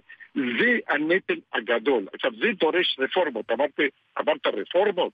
זה דורש רפורמות עמוקות. אבל רפורמות לא עושים בסוף קדנציה. אי אפשר לעשות נכון רפורמות בסוף קדנציה, זה מקסימום בתחילת קדנציה. נכון, אבל צריך לפחות להציב כוכב צפון. ומה שנורא מפריע לי, ומה שקורה כיום, זה שאכן יש אווירה של עסק, אתה יודע, של אווירה של סוף קורס, כן. אווירה של בחירות, הטיית תשומת הלב מבעיות העומק שאנחנו מדברים עליהן לכיוונים אחרים, ומתעסקים, אתה יודע, בדברים הטריוויאליים. אבל תגיד לי, פרופסור טרכטנברג, כששר אוצר מקים ועדה ומעמיד בראשה אדם כמו פרופסור זליכה, פרופסור זליכה יודע לאן צריך לחתור, הוא יודע למה הקימו את הוועדה הזו, כלומר, השורה התחתונה כבר, היעד די ברור לו, נכון? ככה זה עובד. אני לא בטוח אה, לגבי זה, הרי אתה יודע, אתה עם ועדה, אתה יודע איך אתה מתחיל ואיך אתה מסיים, אה, אבל בכל מקרה אני אומר, לא זו הדרך. אוקיי? באמת, אני אומר לכם, יש את הנוהל, נוהל קרב הזה במדינת ישראל של הקמת ועדות, כן. זה הפך לפארסה הדבר הזה. אני, אני כמי שמצאתי את עצמי בוועדות ציבוריות, כל פעם זה היה כתוצאה מכישלון גדול. אני הייתי בוועדת ברודט לתקציב הביטחון. למה היא קמה? בעקבות מלחמת לבנון השנייה, אוקיי? אה, למה קמה ועדה שהייתי בראשה? בגלל כישלון במדיניות הכלכלית-חברתית שהוליד את המחאה. אוקיי, וכך הלאה. כן. אז אני אומר, די עם זה. טוב. הממשלה צריכה לדעת לפעול לס... ועדות יום-יום. לסיום, אה, אפשר לשאול אותך שאלה כפרשן לענייני דוקטור נדין בודו טרכטנברג? מקורב, מקורב. כן, מקורבים למשנה לנגיד. אה, העלאת הריבית זה לא איזה ניצול סיטואציה שבו אין נגיד והמשנה לנגיד פתאום מבצעת מהלך שלא התרחש חודשים ארוכים? מה קרה שם? אז אה, קודם כל אני אגיד כך, כן? אני מאוד מכבד אה, את העצמאות של בנק ישראל, ואני גם מאוד אוהב את אשתי. אז אתה לא מצפה ממני שאני אתבטא אה, בנושא הזה. אני רק אגיד שאפשר לסמוך על המקצוענות והיושרה של כל מי שנמצא כיום בבנק ישראל, כולל של הנגידה בפועל. יפה. טוב. אם היית יוצא נגדה זאת, הייתה כותרת. בהחלט. נכון. אה, מנואל טרכטנברג, חבר הכנסת לשעבר, תודה רבה לך. תודה לכם, בוקר טוב. עכשיו על הקרב. מתחמם? מתחמם והולך. בליכוד, איך שאתה לא הופך את זה, לכל המאוחר בעוד אה, חצי שנה, חצי שנה יערכו אה, פריימריז בליכוד, בחירות מקדימות, ואחד הקרבות המעניינים הוא במחוז הדרום. איזה מקום זה ברשימה, מחוז הדרום, אתה זוכר? לך תדע. אה, נכון, יכולים להזיז את זה. באיזה מקום זה היה בפעם הקודמת? 22? יפה, נראה ריאלי מאוד. כן, לא, עכשיו זה לא 22. שלום לעורך הדין ליאור קצב. שלום, בוקר טוב ירון, בוקר טוב. לשעבר ראש עיריית קריית מלאכי, צריך לומר, נכון? בהווה אח של... אח של עדיין. כן. אח של ואבא של ובן של. העובדה כן. שאתה אח של זה נכס או נטל? תראה, אני תמיד הייתי גאה באחי הבכור, אני אוהב אותו, מעריך אותו מאוד, ואני בכל זאת מצפה גם שחברי תנועת הליכוד יבחנו אותי על פי השאלה מי אני ומה אני משקף, מה דעותיי, מה השקפת עולמי, מה הניסיון שלי. ולא לעולם יבחנו אותי בשאלה מי הם האחים שלי. כן, אבל הוא שאל אותך, ירון, שאלה שהיא מעניינת. האם להיות קצב בליכוד היום זה נכס או נטל? להיות קצב ליאור בליכוד היום אה, זה חד משמעית אה, נכס. חברי תנועת הליכוד אה, מפגינים הרבה תמיכה, חום ואהבה כלפיי.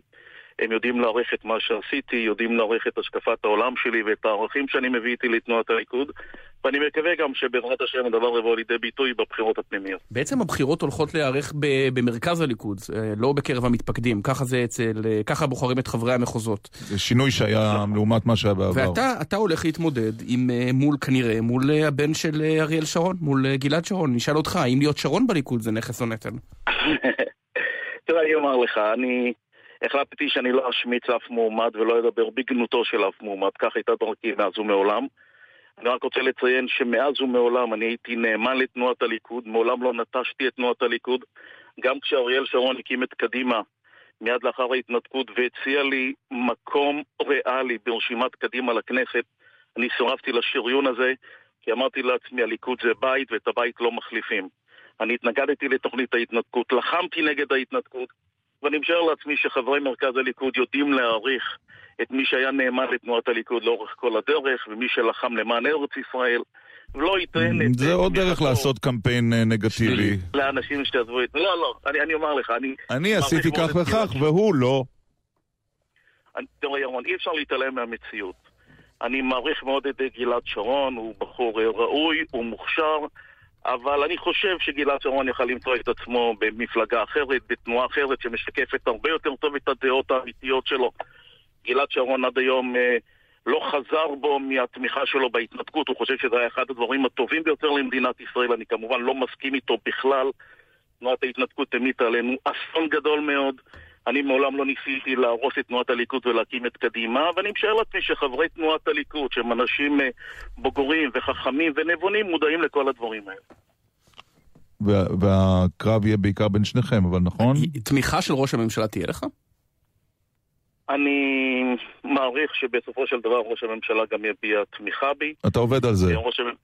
אני, אני נפגשתי עם ראש הממשלה ושמעתי ממנו דברים ברורים בעניין הזה.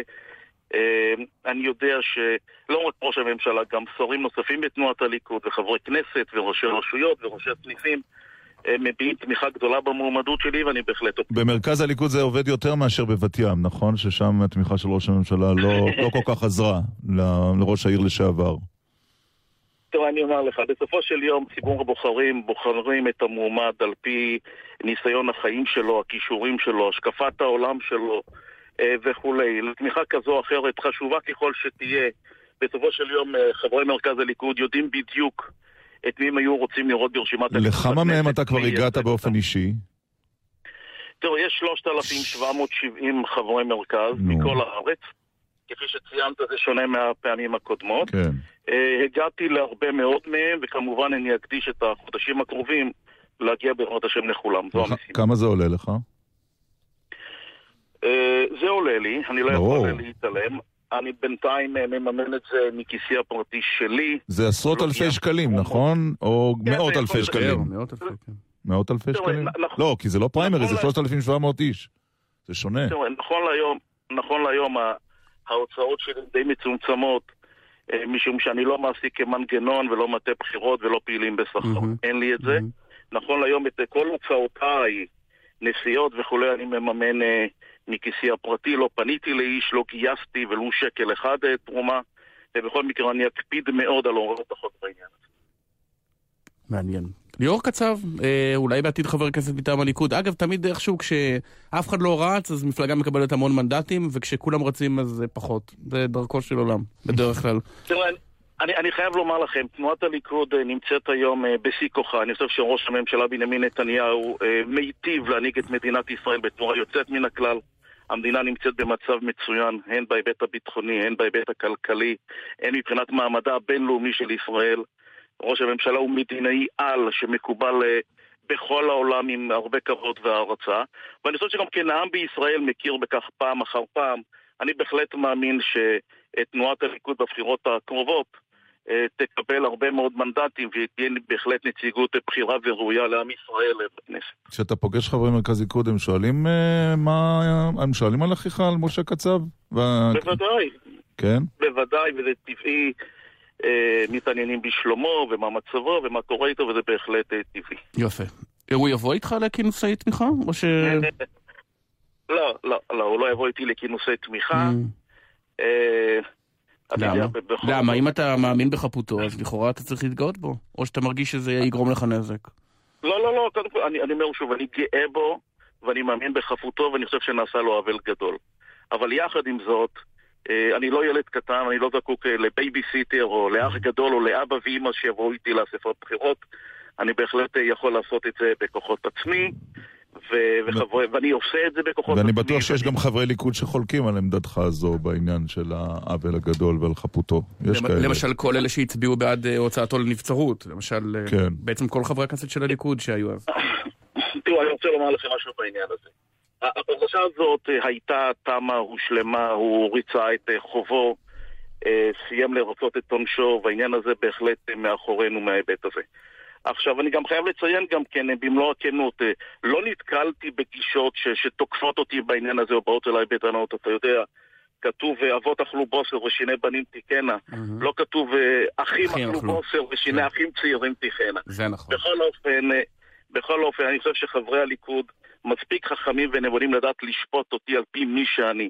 אני קצב ואני גאה בכך, אבל אני גם כן ליאור קצב, ומכירים אותי ויודעים מה השקפת עולמי ומה אני מציע, ואני מקווה שאני אמצא ראוי על ידי חברי תנועת הליכוד לייצג אותם בכנסת. עימות עם אה, גלעד שרון, אתה תסכים? כן, בשמחה. Mm. בשמחה. טוב. יפה. בשמחה. Uh... אני חושב ש... העימות בין גלעד שרון לביני לא צריך להיות על בסיס אישי, ממש לא, לא, לא.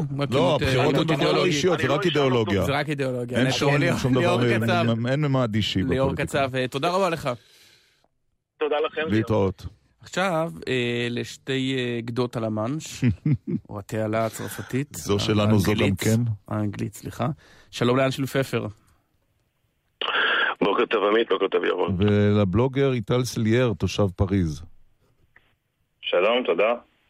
מצבו של מי חמור יותר? מי חמור? מי או מקרון? בדיוק. אה, מקרון נראה לי הוא, זאת אומרת, שניהם אה, על הפנים, אבל מקרון נראה לי כאילו במצב כאילו די... אה, זאת אומרת, הוא בטוח שהוא ימשיך עוד איזה כמה שנים, אה, אלא אם כן ממש ישרפו פה את כל, את כל צרפת, אבל הוא, הוא עכשיו רשמית הנשיא הכי פחות פופולרי ברפובליקה. אבל אחרי שהוא נכנע למפגינים, למה זה נמשך בעצם? למה לא שקטה הארץ? והשאנזליזה בתוכה. תראה, יש, אומרים שעכשיו הולכת להיות אה, עוד הפגנה ביום שבת, זה לא ברור מה. לפני רגע יצא הדובר של ממשלת צרפת וביקש אה, שלא יצאו להפגין. עכשיו זה קצת מוסיף שמן למדורה, כי המפגינים כל כך חושבים, הרבה מהם, אה, בלי לערב את כל העניין שיש לך כל מיני, אה, אתה יודע, גילויים של אנטישמיות מאוד מאוד חזקים, שכתוב אה, אה, בכל מיני מקומות, כאילו, אה, סלוגנים מאוד, אה, מאוד אנטישמיים. יש גם את הקטע הזה שאחרי הפיגוע בשטרסבורג יצאו פה אה, אה, חרושת שמועות ותיאוריות קונספירציה מפה תודה חדשה, שזה כביכול אה, המדינה שגרמה לפיגוע, את הפיגוע, כי אלו שלמעשה סגרו את הפרימטר שם בשטרסבורג, mm. בו מתרחש מה שנקרא marché de Noël, שזה שוק חג המולד, שזה מאוד מפורסם בסטרסבורג דרך אגב. אמ, מה שקרה זה שכאילו מי שמסתכל את הפרימטר זה, זה אותם שוטרים של פיזור, של פיזור הפגנות בפריז. אה, אז הם אמרו, כן, הם בטח נתנו לו להיכנס, ואז הוא ביצע את מה שהוא ביצע, ואיך זה שלא תופסים אותו כל כך הרבה זמן, מה, כזה, מה כל כך קשה, וכו' וכו'. אז אה, אתה יודע, אז, אה, ועכשיו גם יצאה ההודעה הזאת לבקשה של, של הממשלה שלא להפגין, אז יש איזושהי תחושה ש, שעובדים עלינו בעיניים כזה, אתה יודע. טוב, אנשיל, אה, כן. רגע, מיד נחזור אליך, אנשיל. אה, אה, כשאתה רואה אתמול את תרזה מיי, כבר מזמן אדם לא חגג כל כך את זה שנגזר עליו גזר דין מוות, הוא פשוט נדחה בשנתיים, שלוש. תראה, תרזה מיי אתמול קנתה לעצמה חסינות בזה שהיא הודיעה לחברי מפלגתה לפני הצבעת האמון המפלגתית ש... שהיא ניצחה בה בסופו של דבר, היא הודיעה להם, אני לא אוביל את המפלגה בבחירות ב-2022. וזה כנראה נתן לה מספיק... אה, אה, הבטיח לה את הקולות שבזכותם היא ניצחה אה, בהצבעה. אבל בעצם מה שזה אומר זה שתרזה מה יש לה תפקיד אחד היום, וזה להוביל את בריטניה בחודשים הקרובים, לפחות עד ה-29 במאי, תאריך היעד של הברקזיט, ולבצע את המשימה הבלתי אפשרית הזאת של... להוציא את בריטניה אל מחוץ אה, לאיחוד בהסכם שאנשים יהיו מרוצים ממנו. אבל תסביר לנו, הרי אם... לא. אבל דבר אחד, אה, אנשל, תנסה לחדד. בסופו של דבר זו המפלגה שהובילה ליציאת בריטניה מהאיחוד האירופי, והיא ראש הממשלה, שהיא כבר ראש הממשלה שמשלמת מחיר שני אחרי קודמה שהתפטר על המדיניות הזו, ובכל זאת הם לא מרוצים. הם לא מרוצים מזה, הם לא מרוצים מזה, ממה הם כן יהיו מרוצים? קודם כל היא ראש הממשלה הרביעי, מרגרט תאצ'ר אה, למעשה אולצה להתפטר בגלל נכון. משבר סביב אירופה, והיורש שלה, ג'ון מייג'ור, גם אה, תכלס איבד את המפלגה לאירופה. אז כבר ארבעה ראשי ממשלה, ראשי ממשלות של השמרנים, כולל תאצ'ר הגדולה, כולם התנפצו לא, אבל, אבל, אבל סיפור הברקזיט הוא אירוע ש... אבל זה, זה חבל שאתה לא יכול להתיר את עצמך ממנו. זה, זה פשוט אה, דרישה בלתי אפשרית, שכל יישום שלה, או שייתקל בקואליציה של השמאל והימין הקיצוני נגד, או בקואליציה של כל המרכז נגדך.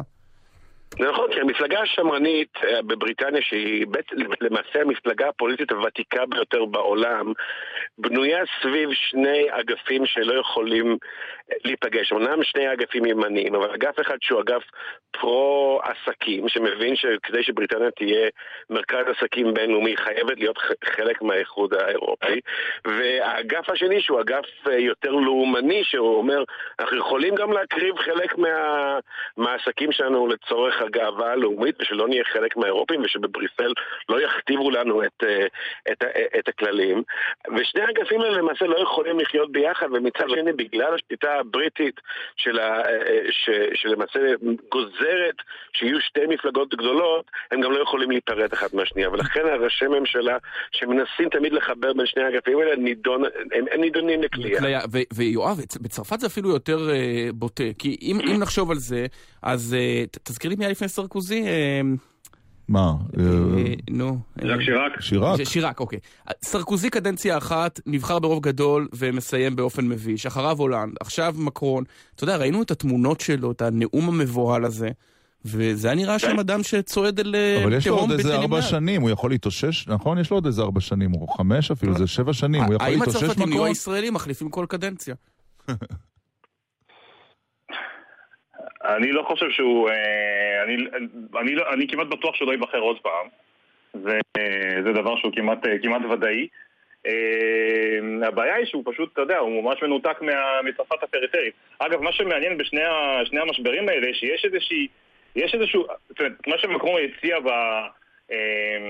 בהצעה שלו, כאילו כל התקנות הקטנות האלה שהוא רצה לעשות בשביל לשפר את המצב של הצרפתים, שאגב מסתכמות בבין 8 ל-10 מיליארד יורו שאף אחד לא יודע מאיפה הוא יביא אותם, כי גם ככה צרפת בגירעון די עצבני. מה שמעניין זה שכאילו שבתכלס הפתרון כמעט, לדעתי כאילו, לשני המשברים, גם של בריטניה וגם של צרפת, הוא פשוט עניין של הורדת מיסים. זאת אומרת, יש, האיחוד האירופי, יש לו תקנות של, בקשר למיסוי. שאסור לך לעשות מס חברות לדוגמה מתחת ל-12%. אוקיי? אז בגלל זה בדבלין וב... ובדפט בהולנד, המיסי חברות שלהם כל כך נמוכים שהרבה חברות כמו אפל וגוגל וכו' וכו', שם נמצאים המרכזים שלהם. עכשיו, אם תרזה מיי אומרת, אוקיי, נעשה hard ברקסיט ואנחנו מורידים את המס חברות לחמישה אחוזים, אז זה יוצר מיד איזשהו... מצב שבריטניה עדיין תהיה כאילו מקום מאוד אטרקטיבי לעשות בו השקעות. מצד שני, מקרון, מס החברות פה בצרפת הוא 33 אחוזים. כן. כתבת בפוסט ששווה לקרוא שהמס בצרפת הוא הכי גבוה בעולם, זה נכון? כן, הוא הכי גבוה בעולם. צרפת היא המדינה הכי ממוסה בעולם. זאת אומרת, יותר מ-46, זה 46.2, משהו כזה, נקודה איזשהו פסיק. 46 אחוז, כאילו שווה ערך של 46 אחוז מהתל"ג משולם פה כמיסים. זאת אומרת, יש לך את התל"ג הצרפתי, שהוא לא תל"ג מבוטל, ואזרחי צרפת פשוט משלמים שווה ערך ל-46% ממנו כמיסים. זה פשוט משהו שהוא לא נתפס.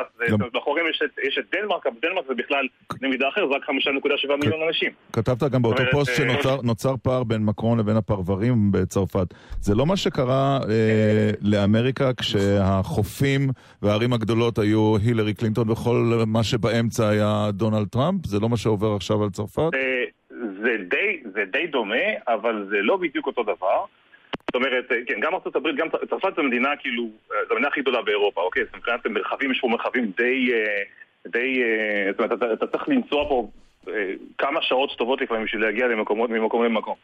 בארצות הברית זה טיפה שונה, כי שם בכל זאת מדובר במדינות, אז, אז כן, טקסט יותר גדולה מצרפת, אבל כן. עדיין מדובר שם במדינות שאתה יכול כאילו, יש איזשהו ניהול פריפריות, כי זו מדינה פדרלית. אז זאת אומרת, הניהול פריפריות בארצות הברית הוא, הוא, הוא שונה, גם, גם, גם אבל מקרום מתנתק מצרפת, מקרום מתנתק מצרפת, זה מה שאתה אומר. הוא נשאר ראש עיריית פריז. ובעיקר הלקח הוא לקח ישן, שמה שעולה חייב לרדת. זאת אומרת, מי שהשיג ניצחון כל כך מטורף, מכלום, להביא 70% מחברי הפרלמנט, אז הוא באותה מידה גם יכול לחזור לאפס, זה אותו מרחק. נכון, גם אתם צריכים להבין שכאילו שהוא למעשה נולד מנותק מצרפת, הוא, הוא כאילו אה, אה, לא הצביעו בעבורו, בוא נגיד ככה, שאתה אה, אה, מחלק, אם אתה מסתכל על מה ש... כשסטוף גווילי, שזה הגיאוגרף שכתב את צרפת הפריפרית, שזה ספר שעשה פה הרבה רעש, איך שהוא מדבר על, זאת אומרת, הוא, ראיינו אותו משהו כמו זה כמה ימים אחרי, אחרי הבחירות, והוא אמר, תראו, מקרון כאילו... כאילו ניצח בגדול. נכון, כאילו הוא ניצח בזה. עכשיו, בסיבוב הראשון, זה, זה הנשיא שקיבל הכי פחות, זה צרפת לשני סיבובים הרי. זה, זה הנשיא שקיבל הכי פחות קולות בסיבוב הראשון, הוא קיבל 24% קולות, אוקיי? זאת אומרת שהאלקטורט שלו הוא כאילו, האלקטורט האלקטורט שלו הצביע לו כברירת מחדל והוא ממהר לעזוב, זה לא הצבעה עם התלהבות. אנשי, לסיום, תרזה מיי, היא הרי הדמות המשנה פה, הדמות שמפחידה אותנו זה ג'רמי קורבין. האם אתה רואה סיכוי שבגלל החידלון הנורא של המפלגה השמרנית... היא לא תחזיק מעמד ארבע שנים וראש ממשלת בריטניה הבאה יהיה אדון קורבין. בקרוב. לצפות איך הדברים יקרו בתוך מערכת שכל כך גועשת וכל הכללים נשברים, זה מאוד קשה. אבל מה שאנחנו רואים כאן, וזה מה שגם קורה בצרפת, גם מה שקורה בבריטניה, שהקצוות פתאום ני, אה, הופכו להיות, להיות שחקניות משמעותיות. קורבין, בן אדם שמעולם, עזבו את הקטע של מה הוא חושב על ישראל ועל יהודים, שזה חשוב לנו, אבל במבנה הפוליטי הבריטי, מישהו כמו קורבין נידון כל הקריירה הפוליטית שלו לשבת בספסלים האחוריים. העובדה שעכשיו אנחנו מדברים עליו בתור מועמד אפשרי ל, לראשות ממשלה, זה פשוט, זה, זה מראה שאנחנו הפכנו, שהשמאל והימין כבר לא הסיפור הפוליטי, אלא המרכז שבו נמצאים היום רוב הממסד הפוליטי. והקצוות, גם מימין וגם משמאל, הקצוות ש, משתלטים. שחלקים גדולים מהציבור מסתכלים עליהם ואומרים, רגע, אולי אנחנו, אנחנו לא, לא אנחנו, מה שבצרפת זה הפריפריה, בולגריה ובריטניה זה האזורים היותר צפוניים. זה יהיה די מדהים אם הוא יהיה ראש ממשלת בריטניה. שלא זכו, לא זכו ברווחה הכלכלית שהייתה ב-20 שנים האחרונות. אומרים, רגע, אנחנו צריכים לקבל משהו אחר. אני חושב שקורבין לא יכול אה, אה, כרגע אה, להגיע לראשות הממשלה כי הוא לא שולט במפלגה שלו. עדיין רוב חברי הפרלמנט שם, נראה לי אפילו היו מעדיפים שתרזה מיי תישאר מאשר לראות את קורבין, ולקראת בחירות שבהן נראה שאולי אפילו קורבין מצליח, אני רואה פיצול של הלייבור, ואולי גם פיצול של השמרנים, שהאגף הפרו-אירופי בשמרנים והאגף האנטי קורבין בלייבור. אולי גם שם תהיה מפלגת מרכז. כן. קדימה, קדימה הברית. יש להם גם נושא, יש להם עכשיו גם נושא סביבו להתאחד, שזה נכון. הניסיון אה, לערוך משאל שני. כן. ושני האגפים האלה שמתקרבים למרכז בשתי המפלגות הגדולות, יכולות להתאחד, הם יכולים להתאחד סביב הנושא הזה, לא להקים מפלגה חדשה אולי, אבל לפחות אד הוק, שניהם למרוד במנהיגים, נגד mm. קורבי מזה ונגד מיי כן. והיורוסקפטים משם. ודרך זה באמת המפץ הגדול שצריך מתישהו לקרוא גם בפוליטיקה הבריטית. אנחנו נעצור כאן, מעניין אצלכם. אה, איתי סליה אליאר, בלוגר תושב פריז, אין של פבר, כתב הארץ האקונומיסט. אני מירושלים, אבל בסדר, גם פה מעניין. כן. לונדון בישראל, תודה רבה לך. עכשיו בגלי צה"ל, ירון דקל ועמית סגל. פרס חדש בא לעולם, הפרס, פרס היצירה על שם שולמית אלוני, הקרן שבראשה עומדת אה, פרופסור אה, גבריאלה שלו. ומנוהלת על ידי uh, שניים שעבדו עם אלוני, עמית שכטר ומיכל רפאלי. כדורי נתנה פרס, והזוכה היא רננה רז על ההצגה השימועה. שלום. שלום, בוקר טוב. רוב הישראלים דווקא מזהים אותך מהמשפט ישראל שוב מתייבשת. נכון. אמ, וזה מובן לי וברור שככה זה עובד. אבל uh, חוץ מלעשות את זה, אני גם uh, עושה עוד דברים. כן, אנשים, אה, בוא נגיד, ההיתקלות האחרונה בדעת הקהל הייתה כש... נדמה לי פרסמת ציוץ שבו אמרת, אחרי האישור חוק הלאום, שאת יכולה גם, אה, מוכנה גם לעבוד בקמפיין ישראל אה, מתביישת, ואז היו קריאות לקחת ממך את, ה, את הקמפיין הזה, ודווקא נדמה לי שהשר שטייניץ הגן עלייך. השר שטייניץ מהליכוד, צריך לומר. לא. נכון, גם, גם רשות המים וגם באמת השר שטייניץ היו מאוד ענייניים בקשר ל... ל... אפשר לומר, לשערוריית הטוויטר שהייתה. תגידי, על מה, על מה ישראל צריכה להתבייש? זה היה משמח. על מה ישראל צריכה להתבייש? אני שואל אותך את זה ככלת פרס שולמית אלוני, שבטח אה, הייתה גם יוצאת נגד חוק הלאום. על מה, על, מה, על מה אנחנו צריכים להתבייש?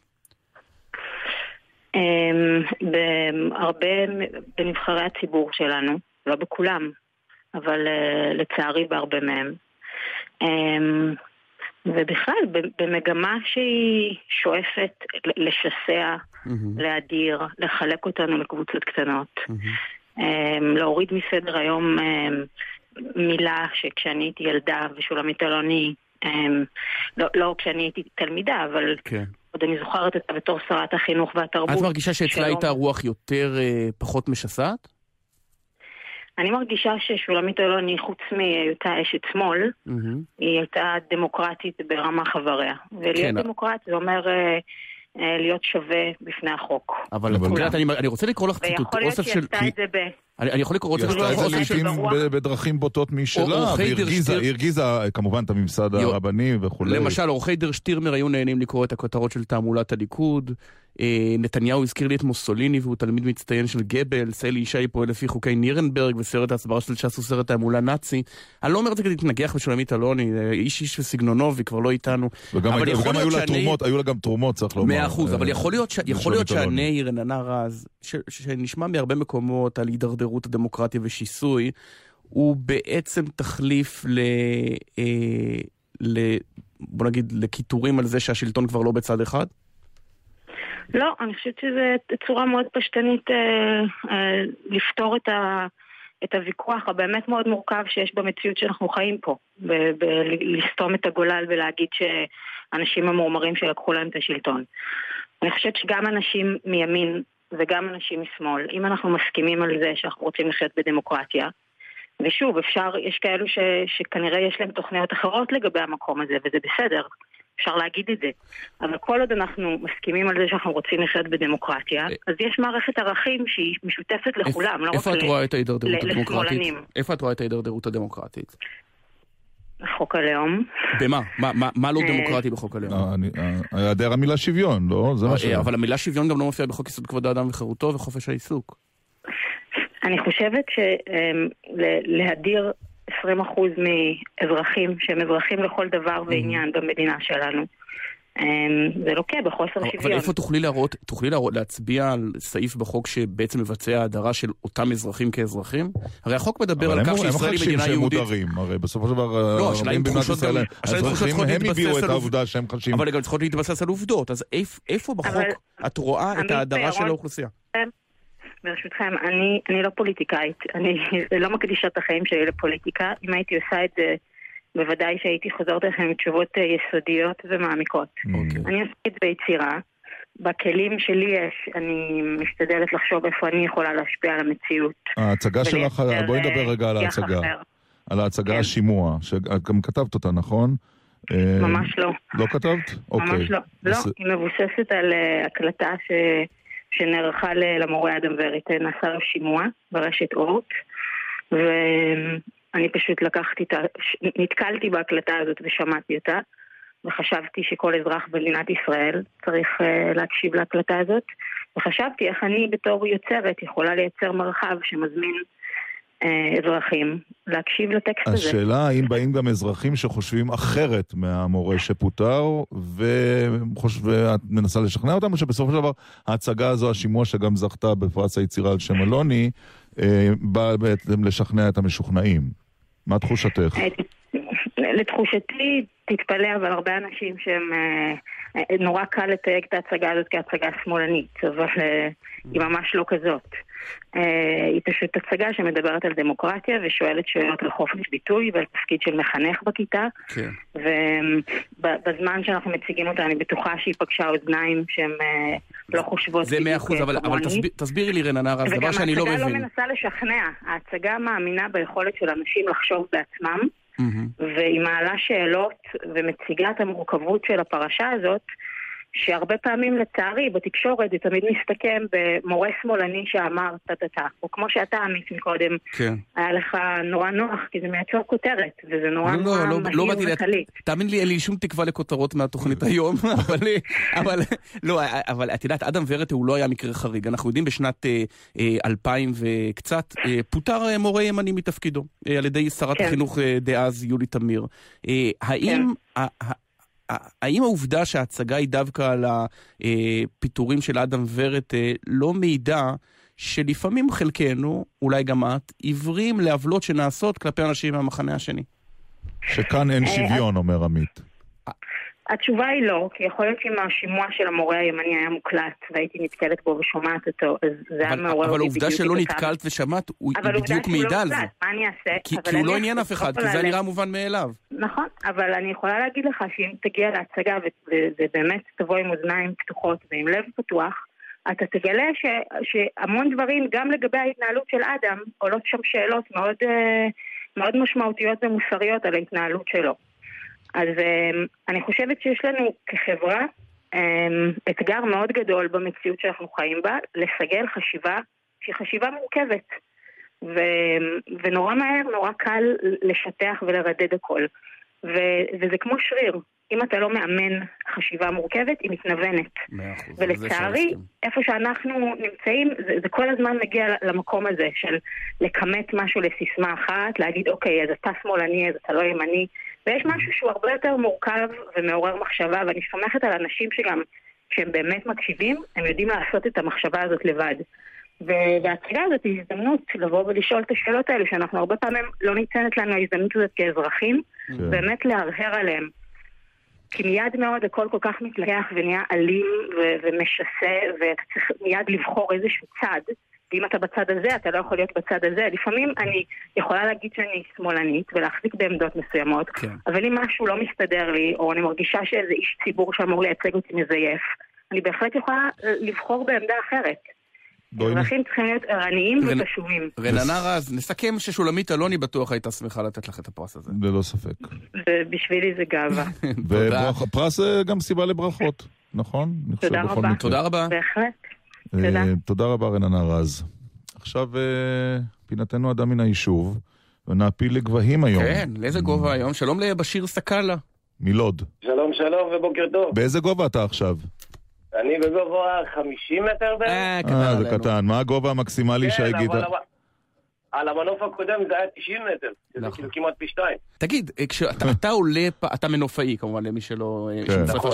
אתה קם בבוקר, עולה, זה מין איזה מעלית כזאת. זה מעלית, נכון? ואתה נשאר שם לא ברגע. מטפס על סולם, מטפס על סולם, זה לא מעלית. אין מעלית, כי ראיתי מנופים חדשים שבהם יש מעלית. זה רק בירושלים. אני לא ראיתי דבר כזה עדיין בארץ. אוקיי. יכול להיות שיש, אבל לא בכל המנופים. אז אתה מטפס, אוקיי, אתה מטפס בזהירות, ואם אתה צריך ללכת פתאום לשירותים, או אני יודע מה, לעשות קפה, מה אתה עושה? שאלה יפה. לגבי קפה ושתייה וזה, אני דואג להביא איתי קומקום ואת כל המצרכים עצמם למעלה. יש לי פה מספיק מקום להכין את הכל. לגבי שירותים, שאלה יפה, מספר אחד, אם נגיד את זה ככה, זה בתוך בקבוק. ומספר שתיים זה פשוט, כן, זה כל אחד מסתדר עם עצמו. יש כאלה שמתאפקים, יש כאלה שמביאים איתם דלי למעלה, יש כאלה ש...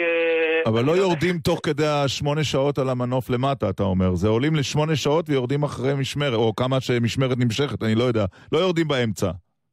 תראה, המשמרת נמשכת כ-12 שעות, זה גם תלוי בלחץ ובגובה של המנוף. לא נכון, 12 שעות למעלה? בלי לרדת? 12 שעות למעלה, כן. יש כאלה שעובדים יותר, יש כאלה שמגיעים ל-14-16 שעות, כן? זה, זה עבירה על החוק, אבל יש כאלה שעובדים בצורה הזאת. תגיד, כשיש רוח או גשם, אתה אה, מרגיש את המנוף, את התא שלך מתנדנד? תראה, אה, על המנופים בדרך כלל צריך להיות אה, מד מהירות בשביל שנוכל לדעת במדויק מה אה, מהירות הרוח בזמן אמת. אה, מעל, אה, מעל, כאילו, מעל מהירות מסוימת אנחנו צריכים להפסיק את העבודה, מעל 35 קמ"ש, 40 קמ"ש, אנחנו עוצרים את העבודה וזה מסוכן לעבוד. הבנתם? ואז, אבל, אבל אז המנוף הוא במצב סטטי וזה לא מסוכן? כלומר, רק העובדה שהוא נע מצד לצד, לצד היא המסוכנת? תראה, לא, יש גם התנגדות של הרוח. למשל, כשאני רוצה לסובב ולקחת ימינה, והרוח באה לי מצד שמאל, אז יש כזה, אתה יודע, סוג של משחק כזה. אז זה לא הכי בריא לעבודה, זה לא הכי בריא למנופי עצמו מבחינת הריכוז והיכולת לעבוד, כאילו. תגיד, זה לא מפחיד? מה, מה? זה לא מפחיד? זה מפחיד, כן. לא הרוח, אני מדבר בכלל, הגבהים האלה. אה, לא. תראה, מי שיש לו פחד גבהים, אין לו... שלא ילך להיות מנופאי, אתה אומר. ממש ממש לא. תגיד, אבל איך לומדים את זה? מה, יש כמו קורס נהיגה? את מורה נהיגה, יש מורה מנופאות? יש תיאוריה? כן, לא, יש תיאוריה, יש גם סטאז'. אורך הלימודים הוא בערך כחודש. הם עושים לנו שם מבחן פנימי כזה, לפני שאנחנו ניגשים למבחן ארצי. אחרי שאנחנו מסיימים את כל המבחנים והכל, אנחנו ניגשים לסטאז' וזה אורך כאיזה 240 שעות. הרבה. ואז אחרי שהם מסיימים, כן. ואז אחרי שהם מסיימים את כל זה, ניגשים למשרד התמ"ת, מגישים בקשה לטסט, מגיע טסטר, קובע איתך באיזה אתר, אומר לך תטפס, קח ימינה, שמאלה.